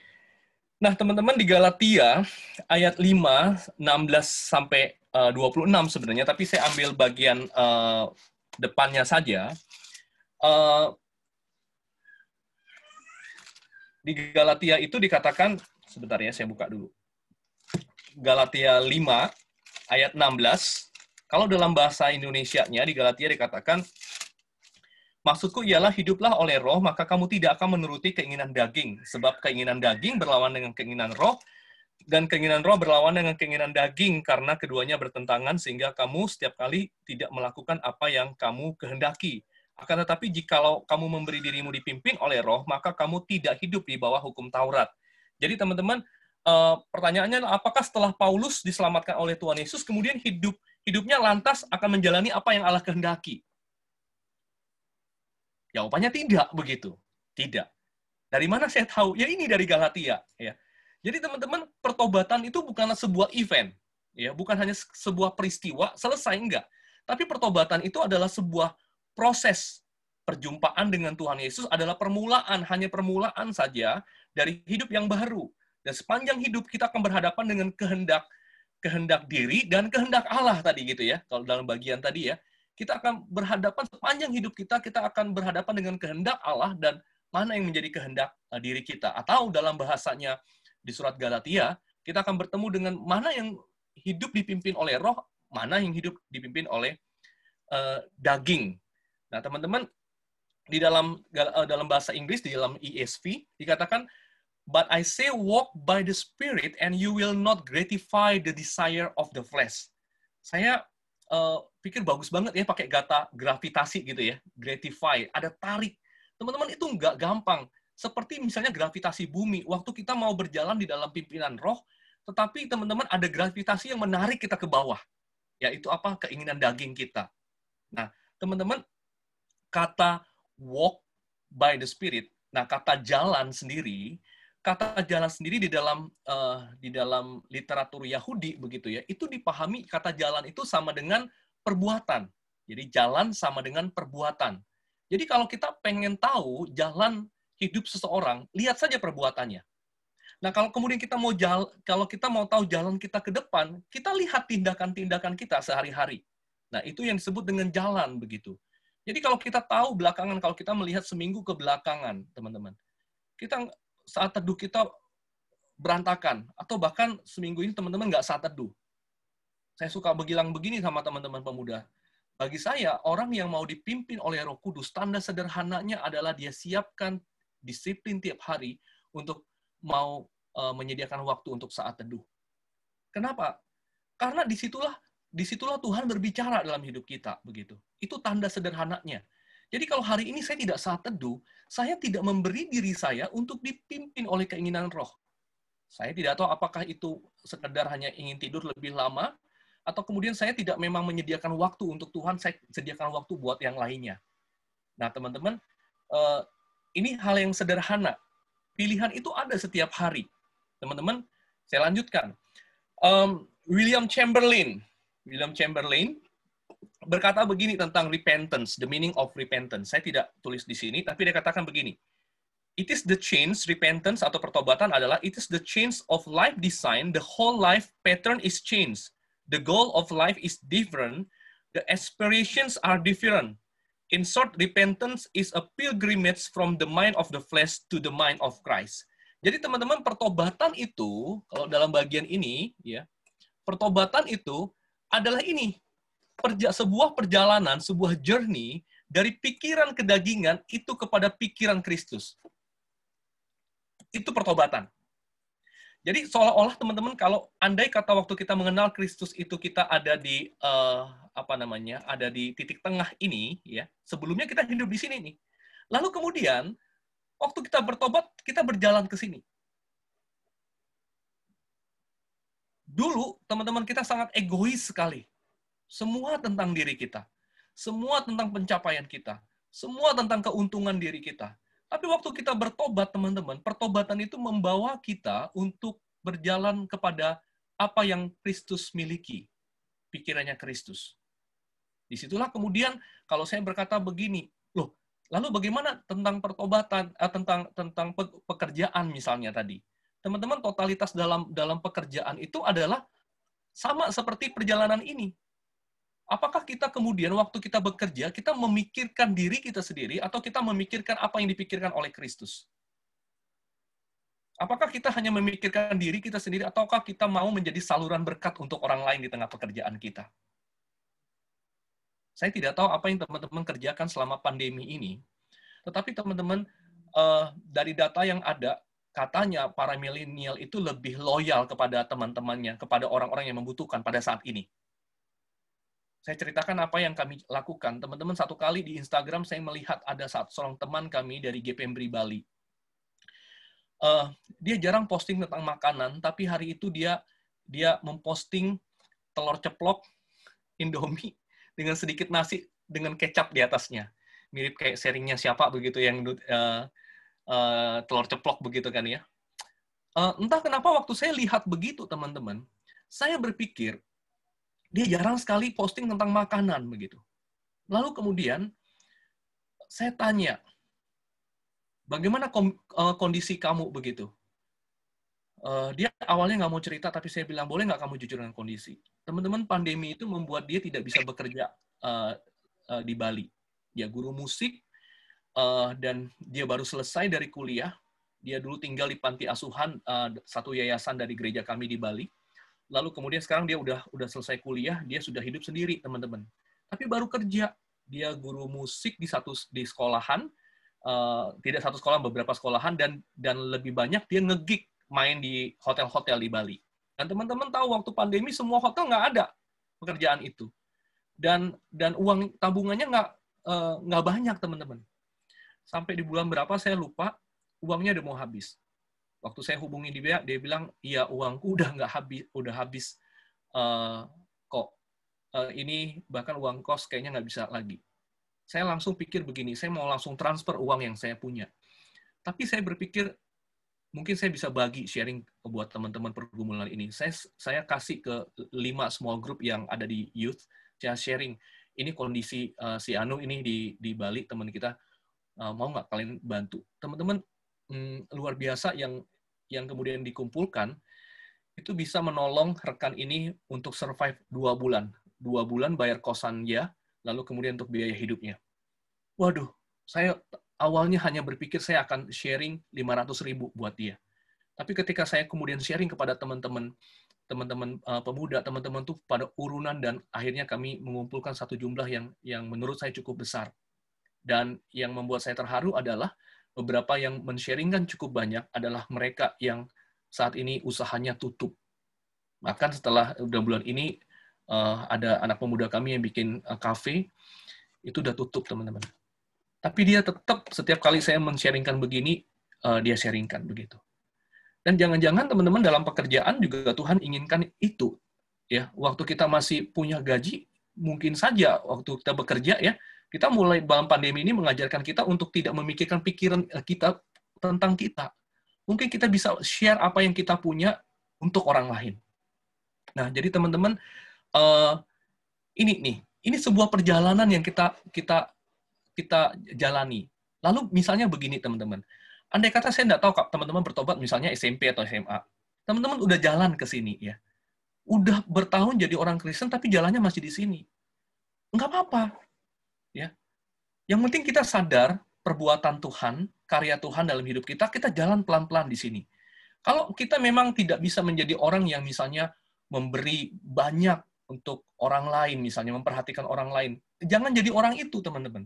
Misalnya ada orang yang bisa misalnya nih ya uh, bisa menolong orang lain dengan penghasilannya misalnya. Kita belum bisa, nggak apa-apa. Mungkin paling gampang adalah kita bisa memberi kepada orang yang dekat dengan kita yang kita kasihi. Betul nggak? Misalnya saudara kita, sepupu kita, kan kita lebih gampang ngasihnya ke mereka kan daripada orang lain harusnya. Mulai dengan sesuatu yang kecil dan makin lama makin berjalan teman-teman. Jadi teman-teman pertobatan sekali lagi adalah sebuah perjalanan dari pikiran kedagingan menuju pikiran Kristus. Nah, uh, tadi saya sudah kata jalan itu sendiri menunjukkan perbuatan. Jadi kalau teman-teman mau jal, tahu sekarang perbuat jalannya teman-teman itu ada di area sini atau area sini, perhatikan saja bagaimana teman-teman uh, perbuatan-perbuatan yang kita lakukan begitu. Jadi teman-teman mengalami pimpinan Roh Kudus itu adalah sesuatu yang sangat pribadi yang dia alami orang dari sehari ke sehari begitu. Yang, yang uh, jadi bukan sesuatu yang sesuatu yang di luar dirinya. Misalnya begini teman-teman ya. Kalau kita baca misalnya ya uh, uh, tentang Galatia ini, kamu hidup dipimpin, biarlah dirimu dipimpin oleh Roh Kudus. Perkataan firman itu teman-teman, itu sesuatu yang di luar diri kita. Sifatnya eksternal. Nah, teman-teman, uh, perkataan firman itu menjadi milik kita kalau kemudian perkataan firman itu kita lakukan dalam hidup kita. Baru hidup kita berubah. Karena perbuatannya berbeda begitu ya. Ada perbuatannya. Tapi kalau itu hanya sekedar hanya ada di pikiran, apa yang kita tahu, itu tidak akan membawa kita ke mana-mana. Itu sebabnya sebenarnya teman-teman perkataan firman Tuhan itu tidak pernah hanya ditujukan buat di sini, tapi juga di sini nih, di tangan kita. Saya lanjutkan lagi teman-teman. Nah, uh, ini aplikasi praktis yang yang saya juga ingin uh, sharingkan kepada teman-teman. Ini ini area pemuridan yang saya juga uh, apa namanya bahas bersama dengan uh, teman-teman pemuridan intensional saya. Teman-teman, jadi kalau kita mau hidup total, bagi saya itu sama seperti kita membangun sebuah rumah begitu. Pondasinya itu harus adalah pribadi dan karya Kristus. Nggak boleh pribadi dan karya kita, bukan. Jadi harus harus kita kita tahu dulu ayat yang lain adalah 1 Korintus 3 ayat 10 sampai 11 begitu ya. Jadi kalau dalam diri Paulus adalah Paulus tahu bahwa dia menjadi percaya, dia bisa membuang semua yang baik sebenarnya, tapi dia anggapnya sampah, dia tidak mau membanggakan diri dengan semuanya itu, tapi yang dia banggakan sekarang adalah tentang apa yang Kristus lakukan dalam hidupnya. Jadi teman-teman kalau kita mau total membangun hidup kita total di hadapan Kristus adalah pribadi dan karya Kristus itu harus jadi pondasi. Yang kedua adalah hubungan pribadi dengan Tuhan. Sehingga pertanyaannya ada sekarang adalah, teman-teman, bagaimana dengan hubungan pribadi teman-teman dengan Tuhan? Makin jauh kita dengan Tuhan, makin kita tidak punya punya uh, apa ya pertemuan dengan Tuhan, maka kita nggak bisa mengerti memahami hatinya Tuhan. Sehingga ya seperti itu teman-teman pikiran kita dengan gampang, dengan mudah, kemudian misalnya tadi soal pekerjaan, kita akan memikirkan lebih banyak yang dunia ini pikirkan, yang daging ini pikirkan. Nah, setelah kita kemudian membangun pondasinya di sini, dari pribadi dan karya Kristus dan hubungan pribadi kita dengan Tuhan, berjalan dalam pimpinan roh kudus itu, baru kemudian teman-teman kita bangun bangunan yang lain nih. Misalnya, ini tentang pekerjaan kita, pelayanan kita. ya uh, uh, Dalam pekerjaan, dalam pelayanan bagi saya sama Misalnya kita bisa memeriksa bagaimana skill kita dalam pelayanan, bagaimana skill kita dalam pekerjaan begitu ya. Nah, orang-orang yang mempunyai hubungan pribadi dengan Tuhan, saya pikir adalah bukan orang-orang yang banyak excuse-nya. Nggak bisa lah, nggak bisa begini, nggak bisa buat itu. Uh, nggak bisa. Saya yakin, teman-teman, kalau kita itu kita meletakkan pribadi dan karya Kristus uh, sebagai pondasi hidup kita dan hubungan pribadi dengan Tuhan kita juga menjadi dasar dalam kehidupan kita sehari-hari, saya yakin teman-teman Roh Kudus itu akan menolong kita uh, menemukan panggilan kreatif dalam diri kita. Ya, teman-teman ingat dalam dalam uh, kejadian pasal 1 ketika Tuhan ada kata uh, uh, apa namanya? taklukkanlah itu ya, penuhilah bumi dan taklukkanlah itu. Sebenarnya kata menaklukkan itu bukan kemudian hanya menundukkan begitu, tapi kata itu mengandung begini. ini yang Tuhan sudah ciptakan sempurna, tetapi masih bisa dikembangkan. Sehingga setiap setiap ciptaan Tuhan itu punya sesuatu yang bisa dikembangkan, teman-teman. Punya potensi besar yang tersembunyi yang bisa dikembangkan. Nah, termasuk sebenarnya ciptaan Tuhan adalah diri kita, bukan? Jadi teman-teman, diri kita ini kita punya se se sejumlah potensi besar yang ada dalam diri kita yang yang belum kita kembangkan. Sampai-sampai ada orang yang berkata kadang-kadang kita hanya memakai berapa persen, 10 persen dari otak kita kan. Artinya masih bisa berkembang.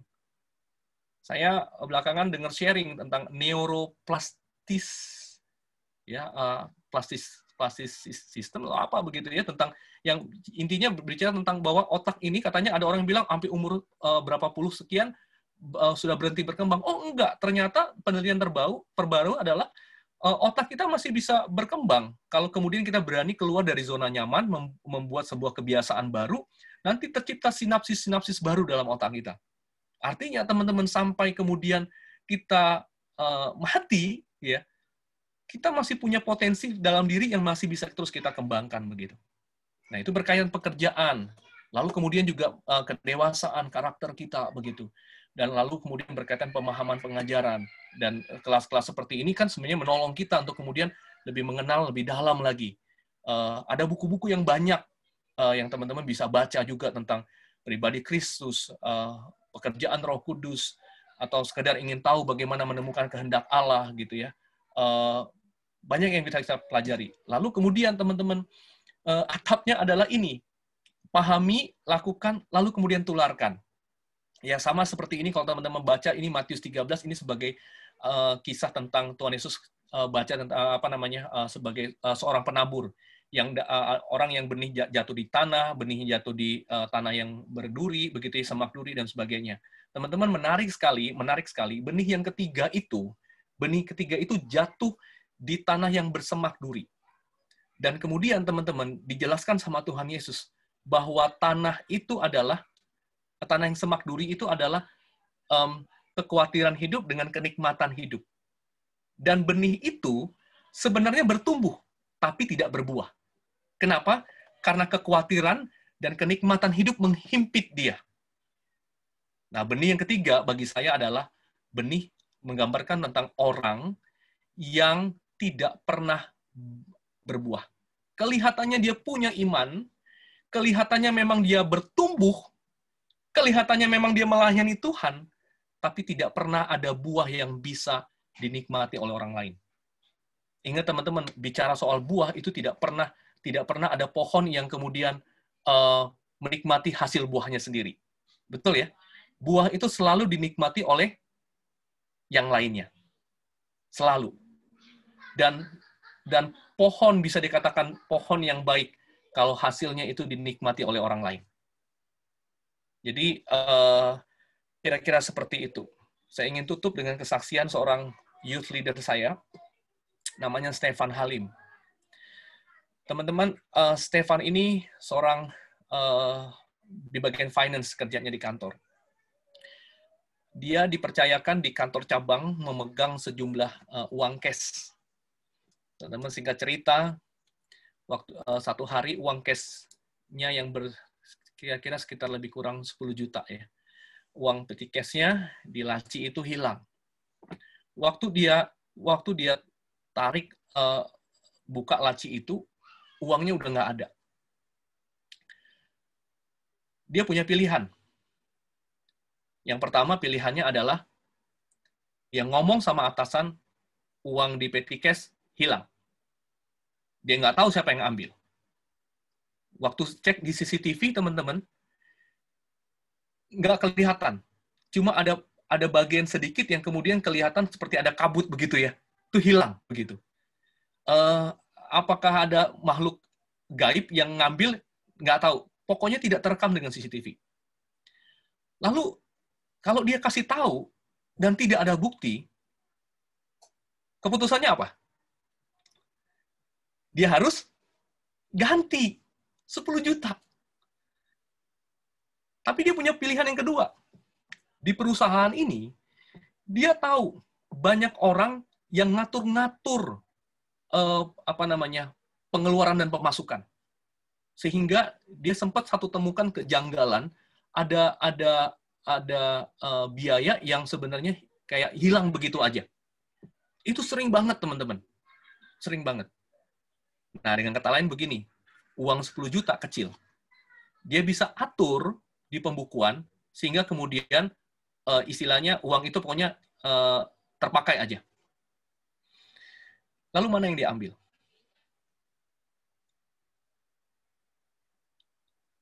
Diambil yang pertama, teman-teman. Dia kasih tahu bosnya hilang. Tapi tidak ada bukti. Lalu apa yang dia dapatkan? Dia disuruh ganti uang 10 juta itu dengan dipotong gajinya. Selama tiga bulan. Kamu bayangkan, selama tiga bulan itu berarti satu bulannya tiga jutaan. Dia ganti. Gajinya dia, itu eh, tiga jutaan itu setengah dari gajinya dia, teman-teman. Kamu bisa bayangkan, waduh, uh, hanya gaji dengan segitu ya, uh, dipotong 50, hampir 50 persen begitu. Ya bergumul lagi, dan tidak hanya itu, teman-teman. Dia dapat SP dari kantornya. Karena dituduh dialah yang mencuri uang itu beberapa beberapa teman di kantor itu bilang begini, bahkan atasannya sendiri, wah ini nggak fair. Tapi kalau lu mau naik banding, lu mau, laporin polisi, lakukan aja. Karena atasannya sendiri bilang begini ya, itu nggak nggak fair banget. Gue tahu lu jujur selama ini kerja. Tapi dia bilang nggak apa-apa deh. Dia bilang saya uh, kita nggak usah bikin keributan dan sebagainya. Dan dia harus teken teman-teman. Sesuatu yang yang dia tidak lakukan. Teman-teman, lalu kemudian uh, singkat cerita teman-teman, memang si Stefan ini bergumul dengan panggilan Tuhan dalam hidupnya. Dia resign dari pekerjaannya karena sekarang dia ada di STT Amanat Agung. Ya, teman-teman waktu dia resign, itu teman-temannya satu kantor, itu sangat kehilangan dia. Sampai ada yang bilang begini, Pak, nanti kalau Bapak pergi, siapa yang kemudian ingetin saya. Pak, kalau Bapak pergi, siapa yang tolong saya? Sampai ada satu teman-teman atasan dari kantor pusat, dari kantor pusatnya, kemudian itu kirim, uh, selama ini dia cuma hadir di grup itu, tidak ngomong apa-apa, tapi ketika Stefan ini uh, mengundurkan diri dari pekerjaannya, kemudian atasan ini mem memberikan satu ucapan. Dia bilang, terima kasih karena kamu sudah menjadi teladan di kantor ini dan saya belajar bagaimana bagaimana bisa bertindak jujur penuh integritas bekerja di kantor. Dan itu membuat satu grup itu saya nggak tahu berapa banyak orang di kantor itu itu heboh karena si si bos ini tidak pernah satu kali pun mengucapkan kalimat seperti ini. Jadi uh, saya bersyukur karena uh, Stefan itu benar-benar bisa total dalam pekerjaannya dan itu menjadi sebuah kesaksian yang orang lain Eh, bisa lihat dan teman-teman di kantornya itu tidak semuanya orang Kristen, ada beberapa yang non Kristen. Kira-kira itu yang saya bisa bagikan buat teman-teman malam hari ini, teman-teman. Jadi ingat kalau kita mau hidup dalam totalitas dari Paulus kita belajar bahwa pribadi dan karya Kristus itu menjadi dasarnya bukan diri kita. Lalu hubungan pribadi dengan Tuhan. Baru kemudian kita bangun sesuatu uh, di atasnya. Thank you.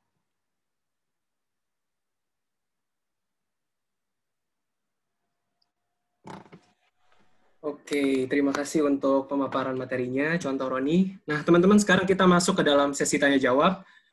Uh, bagaimana, Bung Markus? Udah ada beberapa pertanyaan yang sudah terkumpul, ya kita akan bacakan ya. Ada, ada, sebentar. Oke.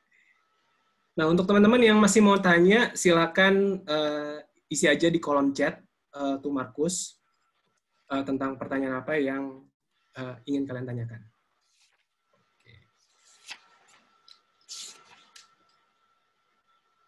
Oke, ya. Ini untuk pertanyaan yang pertama, uh, contoh Roni, jika totalitas jika totalitas terletak pada pribadi dan karya Kristus, di mana letak atau bagaimana menghubungkannya dengan tanggung jawab sebagai anak atau pelayan atau pekerja Tuhan? Mungkinkah membuat orang jadi beralasan, saya tidak maksimal karena saya karena karya Allah kurang pada diri saya? Oke, saya jawab ya teman-teman ya. Ya pertanyaan yang bagus. Nah teman-teman, uh, jadi waktu saya menggambarkan tentang Paulus yang uh, Paulus yang sebenarnya itu bisa berakhir uh, hidupnya dengan pengejaran terhadap sampah tadi gitu ya. Sesuatu yang uh, sesuatu yang yang baik sebenarnya ya tentang karir jabatan uh, dan lain sebagainya begitu ya. Uh, saya menggambarkannya itu bahwa uh, menggambarkannya bahwa Paulus itu mengejar semuanya itu.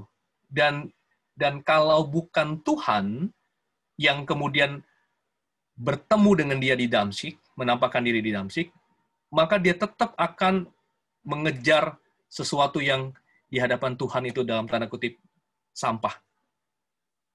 Jadi teman-teman, Paulus sangat menyadari karya Tuhan dalam dirinya. Nah, kalau kemudian kalau kemudian ada orang yang beralasan saya tidak maksimal karena karya Allah kurang pada diri saya, ya. Pertanyaan saya begini, apakah apakah kita betul-betul menyadari bahwa pengorbanan Kristus di kayu salib ya mati untuk kita itu sesuatu yang masih masih kebenaran eksternal di luar dirinya atau sesuatu yang sudah menjadi milik pribadi? Subjektif ya. Teman-teman segala sesuatu kebenaran misalnya kebenaran firman Tuhan ini ini adalah kebenaran yang objektif betul ya tetapi kebenaran yang objektif ini harus menjadi kebenaran yang subjektif bagi saya. Kematian Kristus di kayu salib itu fakta objek objektif, fakta sejarah. Tapi sampai fakta sejarah itu, fakta objektif itu menjadi subjektif bagi saya, uh, bagi saya, di situ baru saya menyadari bahwa Kristus itu mati bagi saya. Ya, jadi teman-teman, uh, itulah sebabnya kenapa begini misalnya, waktu orang bertobat, ya, ini ini kesaksian salah satu rekan hamba Tuhan ya. Jadi kayak uh, ini Bang Alex Nalohi yang salah satu saya interview. Jadi Bang Alex Nalohi ini udah dibesarkan dalam keluarga Kristen dari nenek moyang dari Kristen. Lalu kemudian uh, dia bilang begini, dia dia dia ini sangat berprestasi orangnya. Uh, Bang Alex dari SMA, dari SMP dia berprestasi. Lalu kemudian uh, diadakanlah ibadah KKR begitu. Lalu dia dia kan udah Kristen nih. Lalu kemudian dia lihat teman-temannya yang bertobat yang ibadah ada calling nangis-nangis. Dia ngelihat temennya yang nangis itu apaan sih lu ya? Biasa aja kali ya dengar firman Tuhan mah. Karena dia udah biasa begitu. Tetapi teman-teman, dua minggu kemudian kalau saya tidak salah, ada hamba Tuhan yang khotbah. Tapi waktu dia waktu dia hamba Tuhan ini khotbah, itu dia ter, seperti ditampar-tampar, tertempak begitu ya. Bicara banget tentang dirinya apa yang apa yang dilakukan oleh temannya dua minggu lalu nangis melihat dirinya yang penuh dosa itu kemudian dua minggu kemudian dia alami sesuatu yang dia hina apaan sih lu e, cengeng amat begitu ya kayak gitu aja dengar firman Tuhan kok nangis begitu itu kemudian dia alami cukup jelas ya teman-teman ya jadi e, kenapa dua minggu yang lalu dia menghina temannya karena karena kebenaran tentang tentang keselamatan di dalam Kristus pengorbanan Kristus masih menjadi sesuatu yang objektif bagi dia. Di luar. Nah, dua minggu kemudian waktu dia dengar Roh Kudus bekerja, bekerja, membuat sesuatu yang eksternal itu menjadi internal. Terjadi namanya prosesnya kalau dalam social science itu namanya adalah uh, internalisasi. Kebenaran yang eksternal itu kemudian menjadi milik pribadi itu namanya internalisasi. Jadi saya bisa melihat bahwa 2000 tahun yang lalu Kristus mati, itu kemudian dia mati buat saya. Jadi subjektif gitu kan ya. Jadi kalau kemudian uh, ada orang yang ber, berkata bahwa tidak maksimal karya Allah itu kurang pada diri saya, pertanyaan saya adalah uh, bagaimana kemudian dia memaknai kematian Kristus itu di dalam dirinya? Apakah memang menjadi masih menjadi fakta sejarah atau kemudian masih uh, atau sudah menjadi kebenaran yang ada dimilikinya. Atau mungkin juga begini, teman-teman. Saya tidak tahu siapa yang menanyakan ini. Tetapi kalau teman-teman berpikiran bahwa saya tidak maksimal karena al karya Allah kurang pada diri saya, coba lihat hubungan pribadimu dengan Tuhan belakangan ini. Mungkin kesibukan, aktivitas, atau sekedar mungkin kemalasan, itu menjadi pergumulan kita. Sehingga kemudian kita tidak uh, mempunyai waktu untuk Tuhan dalam keseharian kita, begitu. Itu sih kalau uh, dari saya ya teman-teman ya. Uh, apakah menjawab pertanyaan saya? ya. Berarti sebenarnya lebih dikaitin ke masing-masing dari kita ya, bagaimana pengenalan kita sama Tuhan ya contoh ya. Betul. Ya, oke. Okay. Ya, oke. Okay. Uh, eh, pertanyaan selanjutnya contoh, bagaimana kita membedakan berpikir seperti Tuhan sama berpikir seperti what would Jesus do? Karena kan yang WWJD itu katanya salah. Uh, kita nggak akan pernah bisa lakukan itu. Tapi kita tend to think like that So, bagaimana cara kita berpikir seperti pikiran Tuhan dalam artian ya bukan pikirin kedagingan. Ya, monggo dijawab. Hmm. Ya, saya pernah baca tentang What Would Jesus Do, ya itu satu gerakan uh, tahun berapa begitu ya, uh, udah lama banget. Uh, itu tentang seorang pendeta yang kalau nggak salah itu uh, uh, apa namanya uh, khotbah di gerejanya ya. Uh, saya lupa uh, gerakan tapi itu ada gelangnya kan ya dulu pakai what will Jesus do dan sebagainya begitu ya. Um, tapi kalau saya mau fokus begini ya, bagaimana kita membedakan berpikir seperti Tuhan sama berpikir seperti what will Jesus do? Uh, nah saya lupa nih ya, uh, yang what will Jesus do apa ya? Kalau Yesus lakukan kita lakukan juga begitu kan ya, uh, kira-kira ya. Nah teman-teman saya berpikir kita nggak bisa copy paste copy paste apa kehidupannya Tuhan Yesus 2000 tahun yang lalu dengan dengan kondisi kita sekarang kan ya. Nggak bisa begitu. Tetapi begini, uh, Tuhan itu memberikan roh kudus di dalam diri kita. Benar kan ya? Jadi Tuhan itu memberikan roh kudus. Nah, teman-teman, hubungan pribadi kita dengan dengan Tuhan, itulah yang kemudian uh, Tuhan itu bisa berbicara dalam kehidupan kita sehari-hari. Saya nggak tahu teman-teman uh, masih percaya itu nggak? Bahwa Tuhan itu bisa berbicara berbicara melalui hati nurani kita. Begitu. Jadi ambil contoh seperti ini teman-teman. Ambil contoh. Ada hal-hal tertentu yang kita tahu bahwa kita nggak bisa lakukan dalam hidup. Misalnya teman-teman, itu hal-hal yang berkaitan dengan moralitas. Benar kan ya? Eh, mencuri dan sebagainya gitu kan ya. Eh, itu itu jangan itu jangan uh, ditanyain lagi. Udah pasti kita tahu Tuhan uh, tidak menginginkan itu begitu. Tapi ada hal-hal tertentu yang berkaitan begini. Sekarang misalnya uh, uh, temanmu, papa uh, uh, sedang berduka, mungkin papanya meninggal dunia. Sekarang kamu mau diberikan, kamu mau kamu mau kasih persembahan, mau kasih PayPal, ya? Kamu mau kasih berapa? Kan Tuhan nggak bilang kan? Benar nggak? Nah, teman-teman, itu bagaimana memutuskannya? Nah, saya berpikir, saya berpikir tidak ada area area benar dan salah di, di dalam di dalam bagian itu begitu ya. Uh, tetapi bagaimana kita kemudian memahami apa yang Tuhan ingin kita lakukan dalam kehidupan kita menjadi selalu berkat. Uh, nah, itu yang yang menolong kita. Artinya gini, misalnya saya cuma kasih 50 ribu misalnya, PayPal-nya saya kasih 50 ribu. Saya salah nggak? Enggak. Tetapi saya percaya begini teman-teman. Di dalam hati nurani kita, ya, di dalam hati nurani kita itu terbesit sesuatu. Cukup nggak? Nah, kadang-kadang teman-teman itu yang yang sering kali kemudian kita matikan. Ya, sama juga dengan persembahan bukan? Ini kan prinsipnya sama persembahan. Teman-teman, boleh nggak kasih persembahan um, 2.000 rupiah? Eh, 5.000 rupiah, 10.000 rupiah? Boleh nggak? Boleh kan ya? Nggak ada yang larang. Lima ribu rupiah boleh nggak? Boleh kan ya? Dua ribu rupiah? Boleh. Iya. Uh, banyak yang kasih ya.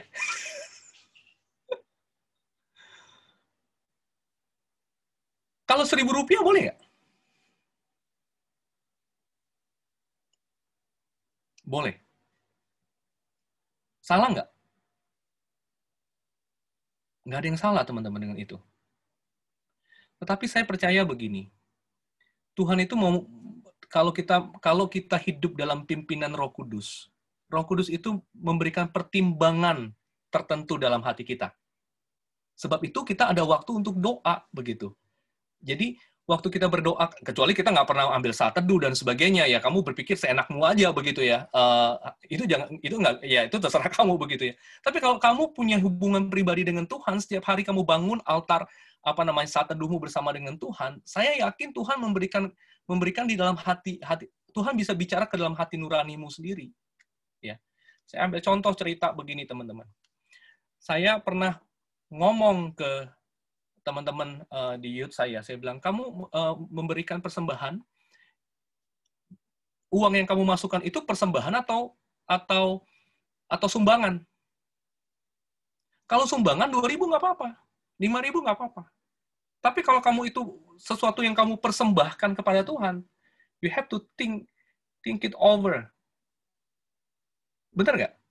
Nah, kadang-kadang kita udah udah nggak memikirkan itu lagi bahwa yang saya kasih ini kepada Tuhan ini bukan bukan sumbangan, tapi ini persembahan. Sesuatu yang saya persembahkan kepada Tuhan. Layakkah 2000? Saya bilang, kamu bayar parkir aja ya. Di Kelapa Gading nggak bisa pas 2000.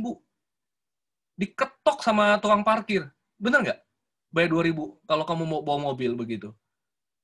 Uh, untung Tuhan bukan tukang parkir diketok kita begitu ya. Saya bilang begini, coba bayangkan kalau persembahanmu hari Minggu ini, ya Tuhan kemudian Tuhan bilang, oke okay, kamu kasih saya 2000 ya saya bulan depan saya kasih kamu persembahan sebesar yang kamu persembahkan ke saya. Nah kita kan nggak pernah berpikir seperti itu kan teman-teman.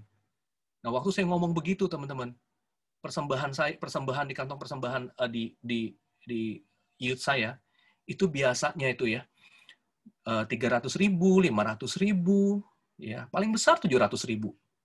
Ada lebih kurang 50 orang. Tapi hari itu waktu saya khotbah, kamu tebak uang persembahannya berapa? 2,4 juta. Saya senang nggak? Sedih, teman-teman. Berarti betul. Selama ini, mereka bukan kasih persembahan, kasih sumbangan. Selama ini sumbangan. Itu nggak tahu 2,4 juta ada yang kasih dompetnya kali ya. Keluar keluar semua begitu ya. Waduh, ini baru gue ambil dari ATM begitu ya. Eh, hari Sabtu kemarin begitu ya. Masukin semua. Nah, teman-teman, waktu saya ngomong begitu, ada teman youth yang masih berpikirnya picik. Mikirnya begini nih dia. Alah, lu ngomong begitu, nanti kan ujung-ujungnya persembahannya masuk ke gaji lu. Gajinya saya maksudnya. Teman-teman itu masih bisa pikirin. Padahal teman-teman persembahan youth itu tidak masuk ke kas uh, kas umum. Apa yang di, dipersembahkan di persekutuan pemuda itu teman-teman ibadah pemuda itu itu kita kelola sendiri begitu ya uh, untuk kebutuhan kita. Tapi dia masih berpikir begitu teman-teman. Mungkin dia nggak tahu kali ya dia masih pikir itu uh, semua masuk ke kantong saya begitu.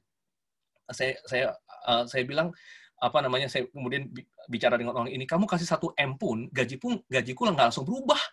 Di GPMBRI itu ada aturannya. Ya kan sama saya rasa GPBJ gitu kan ya. Gaji hamba Tuhan ada aturannya. Jemaat kasih setiap minggu kasih satu m ya Markus besok kasih semua tabungannya eh, gaji hamba Tuhan GKBJ nggak berubah begitu. Nah teman-teman satu kali orang ini bersihin AC di, di apartemennya. Lalu habis tukang AC itu pulang, teman-teman, pas pulang, dia kasih tip. Dia kasih 20 ribu. Waktu dia kasih 20 ribu, teman-teman, tiba-tiba dia dengar kayak dengar suara. Jadi, uang persembah buat gua sama dengan uang tip bersihin AC. Waduh, dia dengar begitu. Kemudian dia kesaksian sama saya. Waduh kok, gua udah nggak mau kasih 20 ribu lagi persembahan. dia bilang karena karena dia bilang waktu dia tiba-tiba di dalam pikirannya muncul pikiran jadi uh, uang apa namanya uh, buat gue sama dengan tip untuk tukang AC dua puluh ribu. Dia cerita kemudian ke saya begitu. Nah teman-teman, uh, saya yakin hal-hal yang seperti itu, teman-teman, Tuhan masih bicara, uh, bicara dengan kita. Sehingga kita nggak perlu dalam tanda kutip copy paste apa yang Yesus lakukan. Karena sekarang karena Tuhan Yesus pernah bilang begini, Aku akan pergi kepada Bapa, tetapi aku akan mengirim roh penolong yang akan menyatakan kebenaran kepada kamu. Betul? Yang memimpin kamu dalam kebenaran. Roh Kudus itulah yang diberikan kepada kita, teman-teman, untuk kita melakukan apa yang Allah kehendaki. Ya. Uh, sebab itu teman-teman kejarlah satu hubungan dengan Tuhan, hubungan pribadi dengan Tuhan, karena itu berbicara banyak. Uh, kenapa saya bilang begitu? Karena begini teman-teman, kalau kamu cukup intim misalnya dengan dengan dengan keluargamu, ya atau mungkin kalau sini sudah yang menikah dengan pasanganmu, kamu akan mengerti memahami uh, apa yang diinginkan pasanganmu tanpa dia berbicara, betul? Begitu juga lah sebenarnya kita dengan Tuhan. Tuhan nggak ngomong apa-apa, ya. Uh, tetapi kalau kita cukup dekat dengan Tuhan dalam setiap situasi, uh, Tuhan Tuhan akan pimpin kita bicara kepada kita yang Tuhan mau. Dan kadang-kadang teman-teman surprisingly dia akan kasih kejutan-kejutan tertentu ke kamu. Ya. Ini saya masih ada waktu nggak?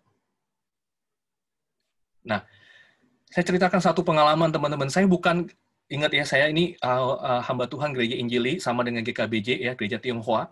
Jadi pengalaman pengalaman uh, tentang uh, Allah menampakkan diri kepada saya itu sesuatu yang uh, tidak biasa bukan dalam diri kita.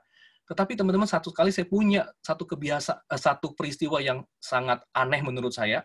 Tapi itu um, somehow menolong saya untuk kemudian punya pengalaman rohani bersama dengan uh, Tuhan begitu. Teman-teman, saya sedang renungan satu bulan itu dengan satu buku Walk as Jesus Walk. Jadi bukan What will Jesus do ya, tapi Walk as Jesus Walk. Uh, berjalan seperti Yesus berjalan. Jadi intinya dalam buku itu mengajarkan saya untuk hidup dalam pimpinan Roh Kudus begitu. Nah, teman-teman, uh, tiap pagi saya bangun, saya saya uh, renungan dari buku itu begitu. Lalu teman-teman, uh, satu pagi saya sampai di kantor itu setengah delapan pagi, kantor gereja. Waktu begitu saya duduk, tiba-tiba tuh dalam pikiran saya ada pikiran begini, lu hubungi Andrea. Lu hubungi Andrea sekarang. Teman-teman, Andrea ini siapa? Andrea adalah teman saya yang melayani sebagai misionaris di China. Saya pikir, ngapain sih hubungin si Andrea? Ya udahlah, saya saya pernah dengar kan ya hamba Tuhan kalau uh, kalau Tuhan ngomong sesuatu di hatimu turutin aja ya udah saya turutin lah saya ngomongin saya uh, tulis beberapa kata, saya udah lupa lah kata-kata apa yang saya tulis begitu ya. Saya WhatsApp si Andrea. Teman-teman siangnya si Andrea balas saya. Lalu dia cerita tentang apa yang dihadapi. Teman-teman, Andrea itu sedang bergumul tentang apakah dia harus kembali ke Indonesia atau dia kemudian harus uh, apa tetap melayani China. Dan sudah sudah dua bulan dia berdoa sudah berbulan-bulan dia berdoa dua bulan kalau nggak saya salah berdoa minta pimpinan Tuhan Tuhan kasih tanda Tuhan tolong supaya kemudian saya tahu apa pimpinan Tuhan bagi saya begitu. Dan dia bilang itu seperti di desert di gurun. Kering kerontang nggak ada jawaban dari Tuhan. Dan dia memang mempunyai permasalahan satu permasalahan saya nggak bisa ceritakan di sini. Nah teman-teman pagi itu dia bilang waktu saya WhatsApp dia. Dia menganggap itu Tuhan bicara ke dia. Sehingga waktu dia baca WhatsApp dengan dari saya, teman-teman, dia tuh nangis. Dia bilang, itu seperti oasis, Ron. Dua bulan ini gua nggak ketemu air. Tapi hari ini seperti oasis. Apa yang kau kirimkan ini, ini jawaban doa dari Tuhan. Lalu saya ceritakan ke dia bagaimana saya mengirim uh, WhatsApp itu ke dia begitu ya. Waduh, begitu dia cerita begitu teman-teman nih, saya yang saya yang merinding begitu ya. Waduh, saya pikir uh, apa namanya? Uh, saya nggak tahu ternyata WhatsApp saya kan biasa-biasa begitu kan ya. Ini bisa juga begini sebenarnya. Begitu saya kirim begitu kan. Uh, terus kemudian orang tuh bilang gini, enggak sih, gue uh, nggak merasa apa-apa gitu ya. Bisa jadi begitu ya. Tapi hari itu saya nggak tahu momen itu menjadi momen yang unik yang Tuhan kasih ke ke saya. Sehingga saya berpikir begini teman-teman. Kalau kita mempunyai hubungan dengan Tuhan, kadangkala Tuhan bisa jadikan kita tuh jawaban doa buat orang lain. Dan Tuhan bisa kasih sesuatu ke kita, bicarakan ke kita, jawaban atas doa orang lain. Dan sebenarnya hal-hal seperti itu menolong kita untuk kemudian lebih bergantung pada pimpinan Roh Kudus, bukan? Begitu. Jadi, teman-teman, uh, satu lagi begini. Uh, tidak harus kemudian segala sesuatu kita tanya Tuhan, tanya Tuhan dalam arti uh, doa terus ya doa harus gitu ya. Tapi begini ingat, waktu kita belajar firman Tuhan, firman Tuhan itu memberikan hikmat kepada kita bukan? Nah jadi teman-teman kita nggak perlu uh, uh, WWJD begitu ya. Uh, tapi kalau kita hidup menghidupi firman Tuhan, firman Tuhan itu memberikan hikmat. Hikmat itu bukan pengetahuan, tidak sama dengan pengetahuan. Jadi istilahnya begini, saya tahu firman Tuhan, firman Tuhan inilah yang kemudian mendorong saya ya untuk kemudian mengambil keputusan yang spesifik dalam hidup saya. Nah, itu namanya hikmat. Jadi bedakan tentang pengetahuan. Pengetahuan itu eh, pengetahuan itu belum tentu kita bisa masukkan dalam area area yang praktis begitu ya. Mengambil seperti mengambil keputusan. Tetapi teman-teman, waktu kita berdoa kita minta hikmat dari Tuhan. Uh, sehingga kita bisa memutuskan. Seperti misalnya dalam kasus uh, uh, Salomo begitu ya. Kalau teman-teman tahu yang dia apa ada bayi mana nih uh, bayi ini milik ibu ini atau ibu itu ingat kan ya ada di uh, kisahnya Salomo begitu. Nah itu hikmat teman-teman. Thank you. Oke, wah mantap Uh, thank you contoh untuk pemaparannya yang wah, lengkap banget nih. Nah, palingan gini uh, contoh sebenarnya sampai uh, di sini ada empat pertanyaan yang menunggu. Jadi uh, kalau dari kami uh, kalau bisa jawabannya agak dipersingkat biar nanti okay, okay. Thank pertanyaan you. ini langsung dijawab semuanya. Oke. Okay. Tapi tanpa mengurangi uh, makna dan enggak silahkan menjawab uh, dari jawaban contoh aja. Oke, okay, uh, pertanyaan ketiga selanjutnya adalah uh, begini. Berbuah identik dengan peduli pada sesama berbuah identik dengan peduli pada sesama, titik. Apakah ada tips untuk orang yang bergumul secara sosial? Contohnya introvert yang sulit berteman. Uh, teman-teman, saya introvert. Uh, saya nggak suka tuh. Jadi uh, selama kuliah, saya berpikir dulu saya pengennya jadi gu, jadi dosen, ya. Uh, di kampus sehari-hari uh, yang saya kerjakan adalah uh, apa namanya ya baca buku belajar begitu. Uh, dan waktu-waktu yang saya paling nikmati adalah nggak tahu ya teman-teman bisa melihat saya introvert atau enggak tapi begini teman-teman pokoknya saya kalau udah pulang rasanya capek saya nggak mau ngomong sama orang semua saya. Yang saya mau lakukan langsung adalah tidur ya. Kalau nggak tidur saya nonton Netflix atau saya baca buku. Introvert nggak saya ya. Uh, teman-teman introvert begitu kan? Tapi begini teman-teman ya. Uh, orang introvert itu ya memang kalau untuk kenal dengan orang baru susah ya. Makanya orang introvert nggak suka ke pesta. Karena dia akan bertemu banyak orang asing ke sana. Betul nggak? Ya saya sama istri saya itu beda usia hmm, 10 tahun ya. Uh, Nah, dia punya waktu saya baru baru menikah sama dia, itu kan dia waktu saya menikah saya umur 34, dia 24 ya, baru tamat kuliah waktu itu. Nah, teman-teman, kalau saya ke pesta pernikahan temennya, mereka kumpul, aduh, saya pusing. Itu obrolan bocah-bocah. Ngomongnya apa begitu ya. Saya tuh males banget ketemu. Sehingga kemudian saya bikin deal sama istri saya. Kalau pergi ke pesta, gue akan ikut kalau itu adalah teman baik lu. Kalau bukan teman baik lu, gue nggak mau ikut begitu ya.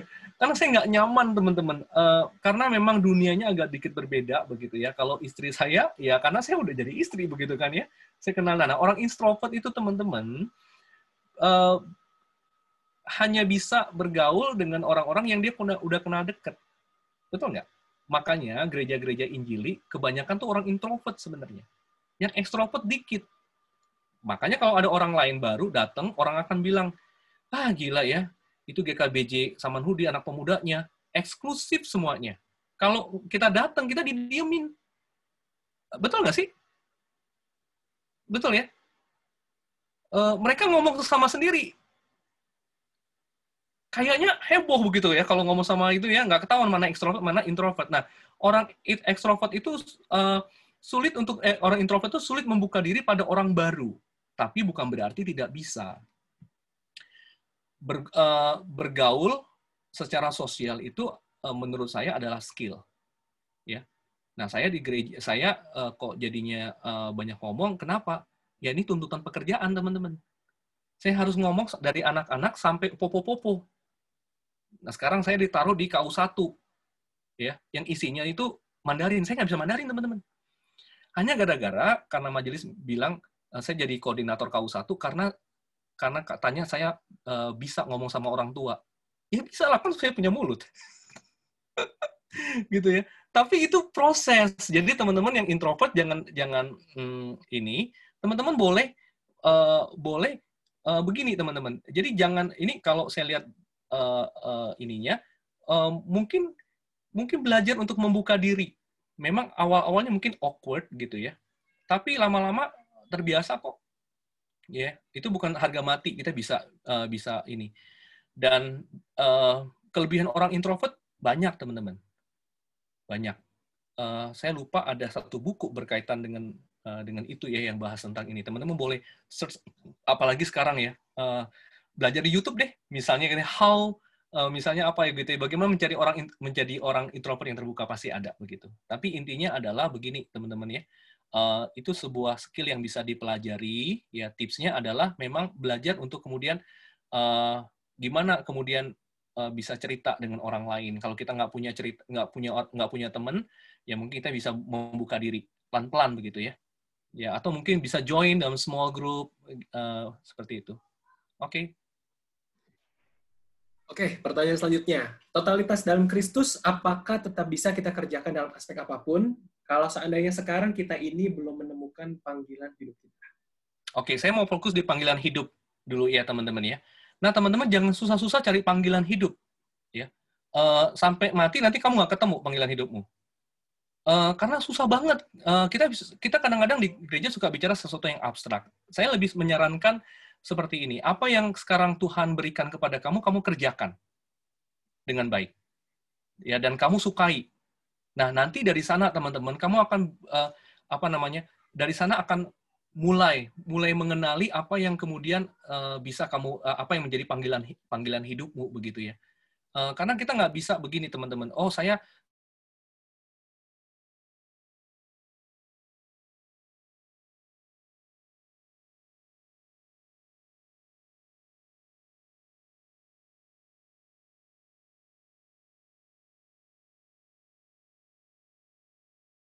Nah, uh, tahu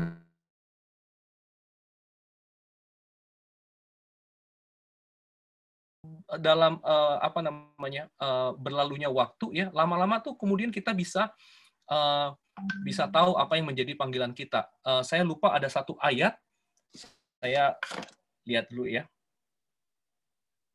Uh,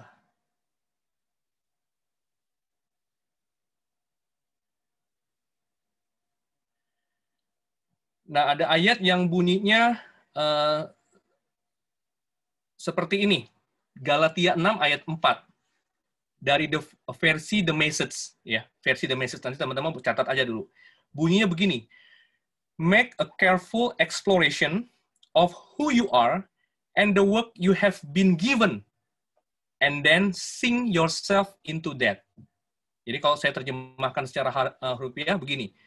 Um, lakukan eksplorasi secara hati-hati siapa diri kamu dan pekerjaan yang sudah kamu miliki, ya, the work you have been given. Lalu kemudian tenggelamkan dirimu pada hal itu begitu. Jadi teman-teman ternyata ternyata siapa diri kita itu terkait dengan apa yang saat ini Tuhan sudah berikan untuk kita kerjakan. Ya kan? Jadi implikasi praktisnya seperti apa uh, kok? Seperti ini. Jadi kalau kamu serang kerja, jangan cepat-cepat kemudian pindah pekerjaan. Satu tahun kamu pindah. Kan milenial seperti itu tuh. Ya. Kalau boleh jujur teman-teman, saya juga seperti itu. Saya nggak tahan di pekerjaan lama-lama begitu. Tetapi teman-teman, uh, waktu kita baca ayat ini, Tuhan bilang gini, make careful exploration. Nah, kita bisa mengeksplorasi siapa diri kita kalau kita kemudian uh, mengerjakan dengan baik pekerjaan kita. Jadi jangan cepat-cepat pindah, karena uh, kalau kemudian kita kerjaan kita kita nggak nggak kerjakan dengan baik, teman-teman, kita nggak akan menemukan diri kita siapa begitu. Saya ambil contoh, misalnya gini, ambil contoh nih teman-teman ya.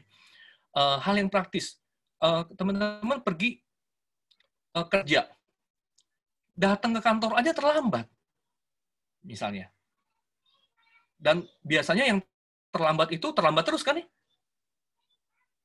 Dan teman-teman coba lihat aja, teman-teman yang datang ke persekutuan terlambat, itu biasanya di kantornya juga kebiasaan, nggak, nggak, nggak semuanya ya, tapi menurut saya kebanyakan juga begitu, terlambat. Nah, teman-teman waktu kita kerja, datang kerja, kita terlambat, lalu kemudian orang menyorot kita kan, ya kan, uh, kita dapat teguran misalnya, dapat teguran. Nah, teman-teman teguran itu itu menolong kita untuk mengeksplorasi apakah kita melakukan perbaikan atau tidak. Nah, waktu kemudian orang mengkritik pekerjaan uh, keterlambatan kita, kita bisa tahu kita ini responnya negatif atau positif, misalnya begitu ya. Nah, di, di situ kita bisa tahu nih tipe orang seperti apa. Jadi pekerjaan kita dengan dengan uh, siapa diri kita itu terkait. Atau ambil contoh begini, kamu punya bos yang seenak udelnya begitu ya.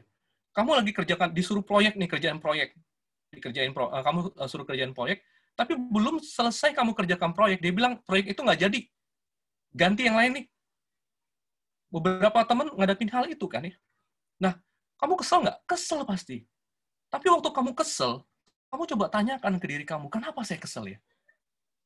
Mungkin juga berkaitan dengan uh, pride dan sebagainya begitu. Nah, timbul emosi-emosi yang negatif yang selama ini nggak pernah kamu hadapi misalnya.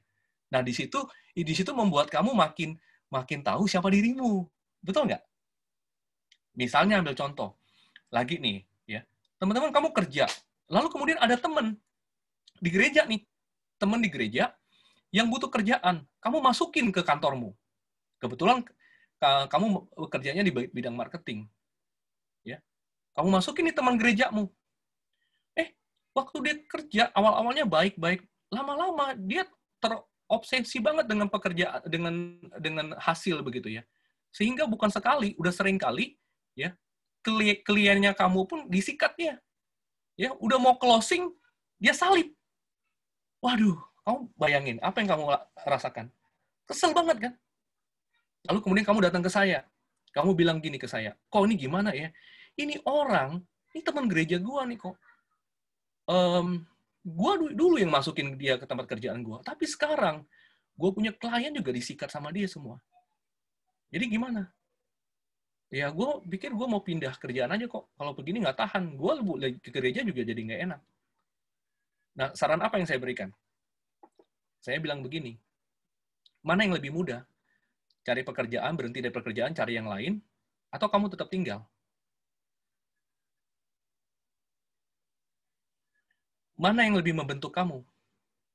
Kamu tinggalkan pekerjaanmu sekarang, atau kamu tetap lanjutkan? Dan kamu bicara dengan temanmu itu. Berhadapan dengan dia apa yang kamu rasakan. Mana yang lebih membentuk kamu? Yang kedua bukan? Nah, jadi teman-teman, totalitas dalam Kristus uh, bisa dikerjakan dalam hal apa kalau kita mau memberikan, mau kemudian mengeksplorasi diri kita dan pekerjaan yang kita lakukan begitu. Jadi jangan sekarang teman-teman, teman-teman uh, segala pekerjaan itu uh, martabatnya tidak terletak pada uh, pada uang sekali lagi ya, tidak pada uang, tidak pada jenis pekerjaannya, tidak bahkan ya jangan berpikir bahwa yang yang jadi dokter itu lebih bermartabat daripada tukang sapu gereja. Tidak. Tetapi teman-teman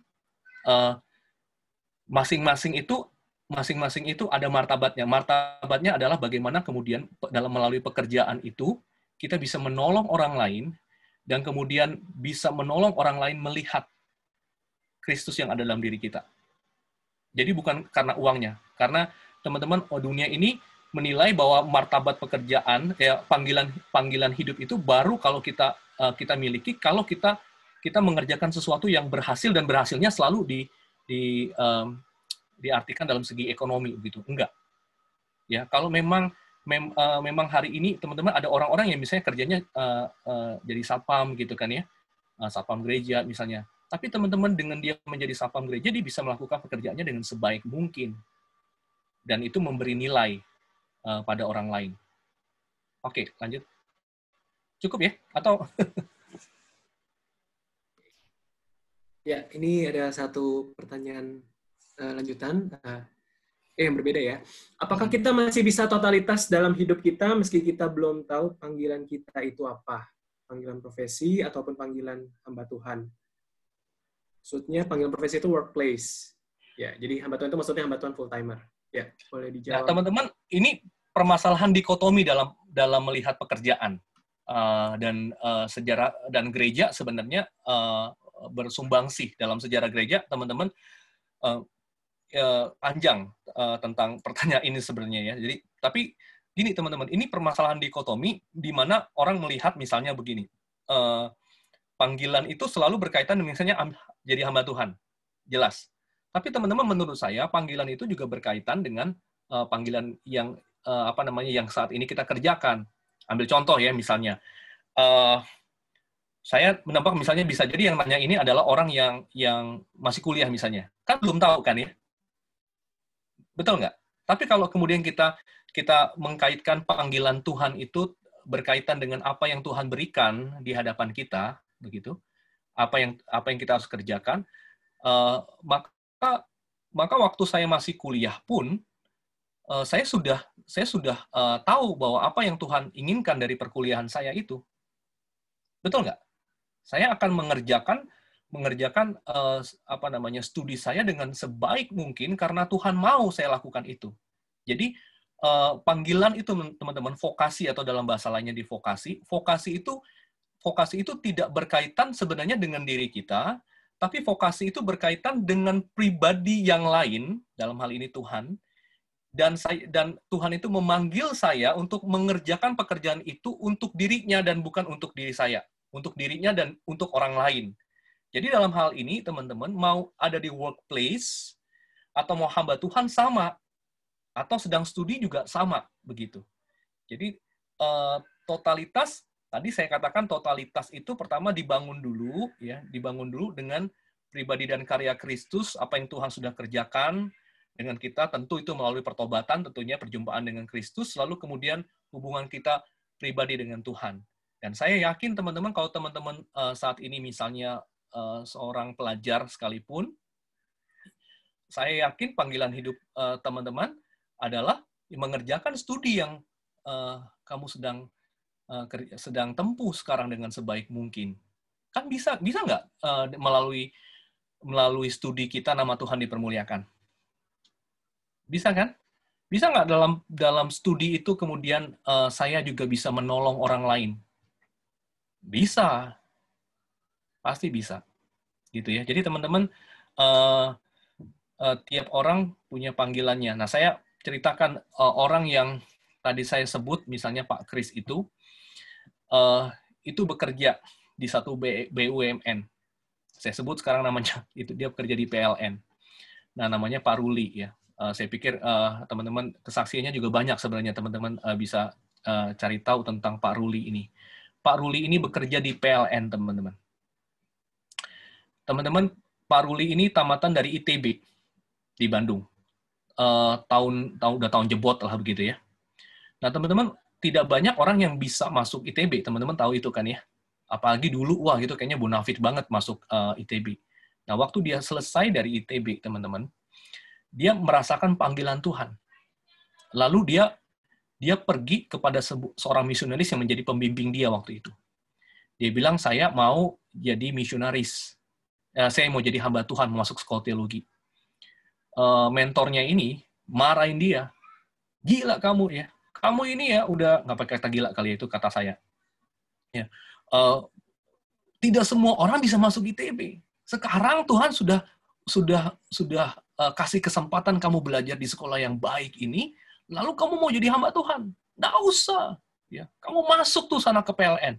Ya. Kamu lihat nih Indonesia itu tahun 80-an. Masih banyak tempat yang belum dialiri alir, aliran listrik. Ya, masih banyak yang belum ada punya lampu begitu. Kamu kerjakan itu. Biarkan yang ini yang jadi hamba Tuhan yang kerja yang lain. Teman-teman, dia kerjakan sepanjang umurnya sepanjang hidupnya. Sampai sekarang dia udah pensiun, teman-teman. Tapi ada banyak, tapi ada banyak uh, listrik yang menyala di daerah sekarang. Salah satunya adalah karya dari Pak Ruli ini. Ya. Uh, lalu kemudian setelah dia pensiun, dia baru datang ke, ke misionaris ini lagi. Tanya, Pak, saya sudah selesai, saya sudah pensiun. Orang itu langsung, uh, misionaris itu bilang, nah kalau sekarang boleh masuk sekolah teologi. Mau, uh, uh, dan kesaksian dia, teman-teman, kesaksian dia itu luar biasa, Pak Ruli ini. Uh, bahkan ada orang yang bisa, ada orang yang menyogok dia, ya, menyogok dia, itu sampai-sampai teman-teman bertobat. Orang yang menyogok itu bertobat. Ya. Gara-gara paruli ini. Padahal di zaman itu tidak gampang. Itu luar biasa sih teman-teman ya. Jadi uh, hari ini uh, teman-teman teman-teman yang bekerja di workplace itu teman-teman ada di ladang misi yang luar biasa. Belakangan Barna itu mengeluarkan sebuah uh, riset. Kalau orang mengalami stres, uh, trauma, ke mana mereka akan cerita. Dan kebanyakan teman-teman, kebanyakan orang-orang yang non-Kristen itu nyarinya ke teman. Cari teman. Nah dengan pengertian begini teman-teman, kalau sekarang teman-teman Tuhan tempatkan di di di workplace dan sebagian besar adalah orang-orang yang tidak percaya mungkin itu berarti teman-teman menjadi sebuah pintu bagi orang itu untuk dapat mengenal Tuhan.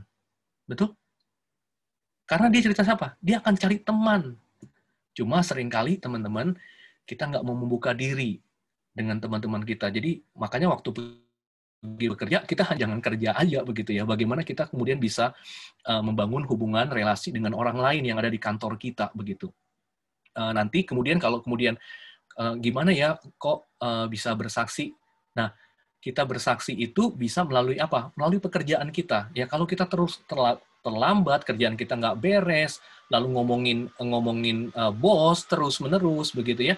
Ya gimana kita mau jadi saksi? Uh, orang lain lihat kita aja sama aja hidupnya begitu kan ya?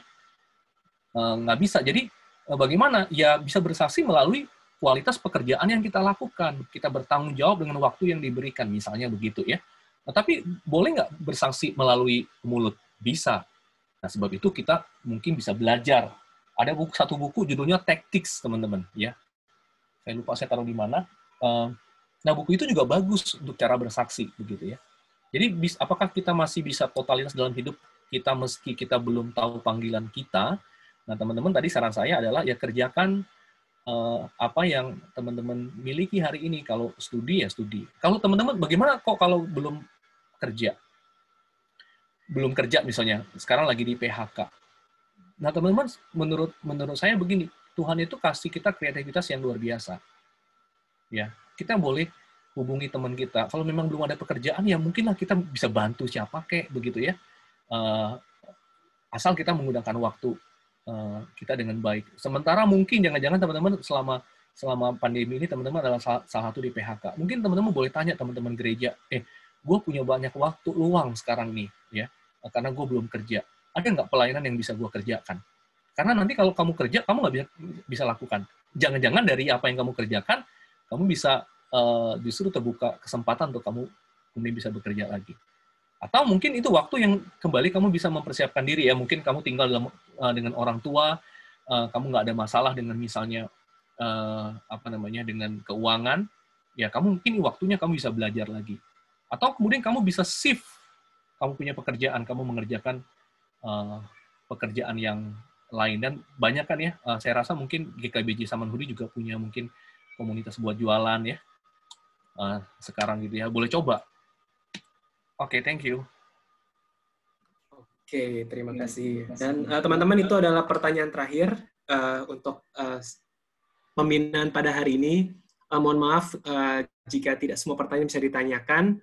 Uh, sebagai penutup, uh, kami minta tolong uh, contoh Roni untuk uh, tolong tutup pimpin dan doa. Ya. Oke, kita doa ya. Tuhan, terima kasih untuk malam hari ini kami belajar tentang dari hidup Paulus yang uh, secara total memberikan dirinya kepada Tuhan sebagai seorang rasul. Tetapi kami tahu Tuhan totalitas yang yang Paulus hidupi, dia pelajari dari Tuhan Yesus sendiri yang menyerahkan dirinya sepenuhnya kepada Tuhan, menyerahkan dirinya untuk uh, memberikan keselamatan kepada kepada seluruh umat manusia dengan menyerahkan dirinya untuk dipaku di atas kayu salib untuk menebus dosa semua orang yang pernah ada di bumi ini. Dan dengan demikian ya Tuhan kami juga bisa belajar dari Tuhan Yesus sendiri. Ketika kami memiliki hubungan dengan Tuhan Yesus, maka di sanalah kemudian bermula bagaimana kami harus mengerjakan pekerjaan yang Tuhan percayakan kepada kami. Dan kiranya Tuhan menolong kami dalam prosesnya itu tentu ada ada kegagalan, ada kelemahan yang kami alami. Tetapi biarlah kiranya kelemahan, kegagalan yang kami miliki Tuhan tidak membawa kami untuk kemudian lepas daripada Tuhan. Tapi justru dalam kelemahan-kelemahan kami, biarlah kuasa Tuhan semakin nyata. Kami semakin bergantung dalam pimpinan Roh Kudus. Sama berdoa untuk rekan-rekan uh, teman-teman pemuda di GKBJ Saman Hudi, Engkau yang tolong mereka untuk mereka menemukan panggilan hidup mereka dengan cara mengerjakan apa yang sekarang Tuhan berikan kepada mereka. Terima kasih Bapak, ini doa yang kami naikkan kepadamu dalam nama Tuhan Yesus kami berdoa. Amin.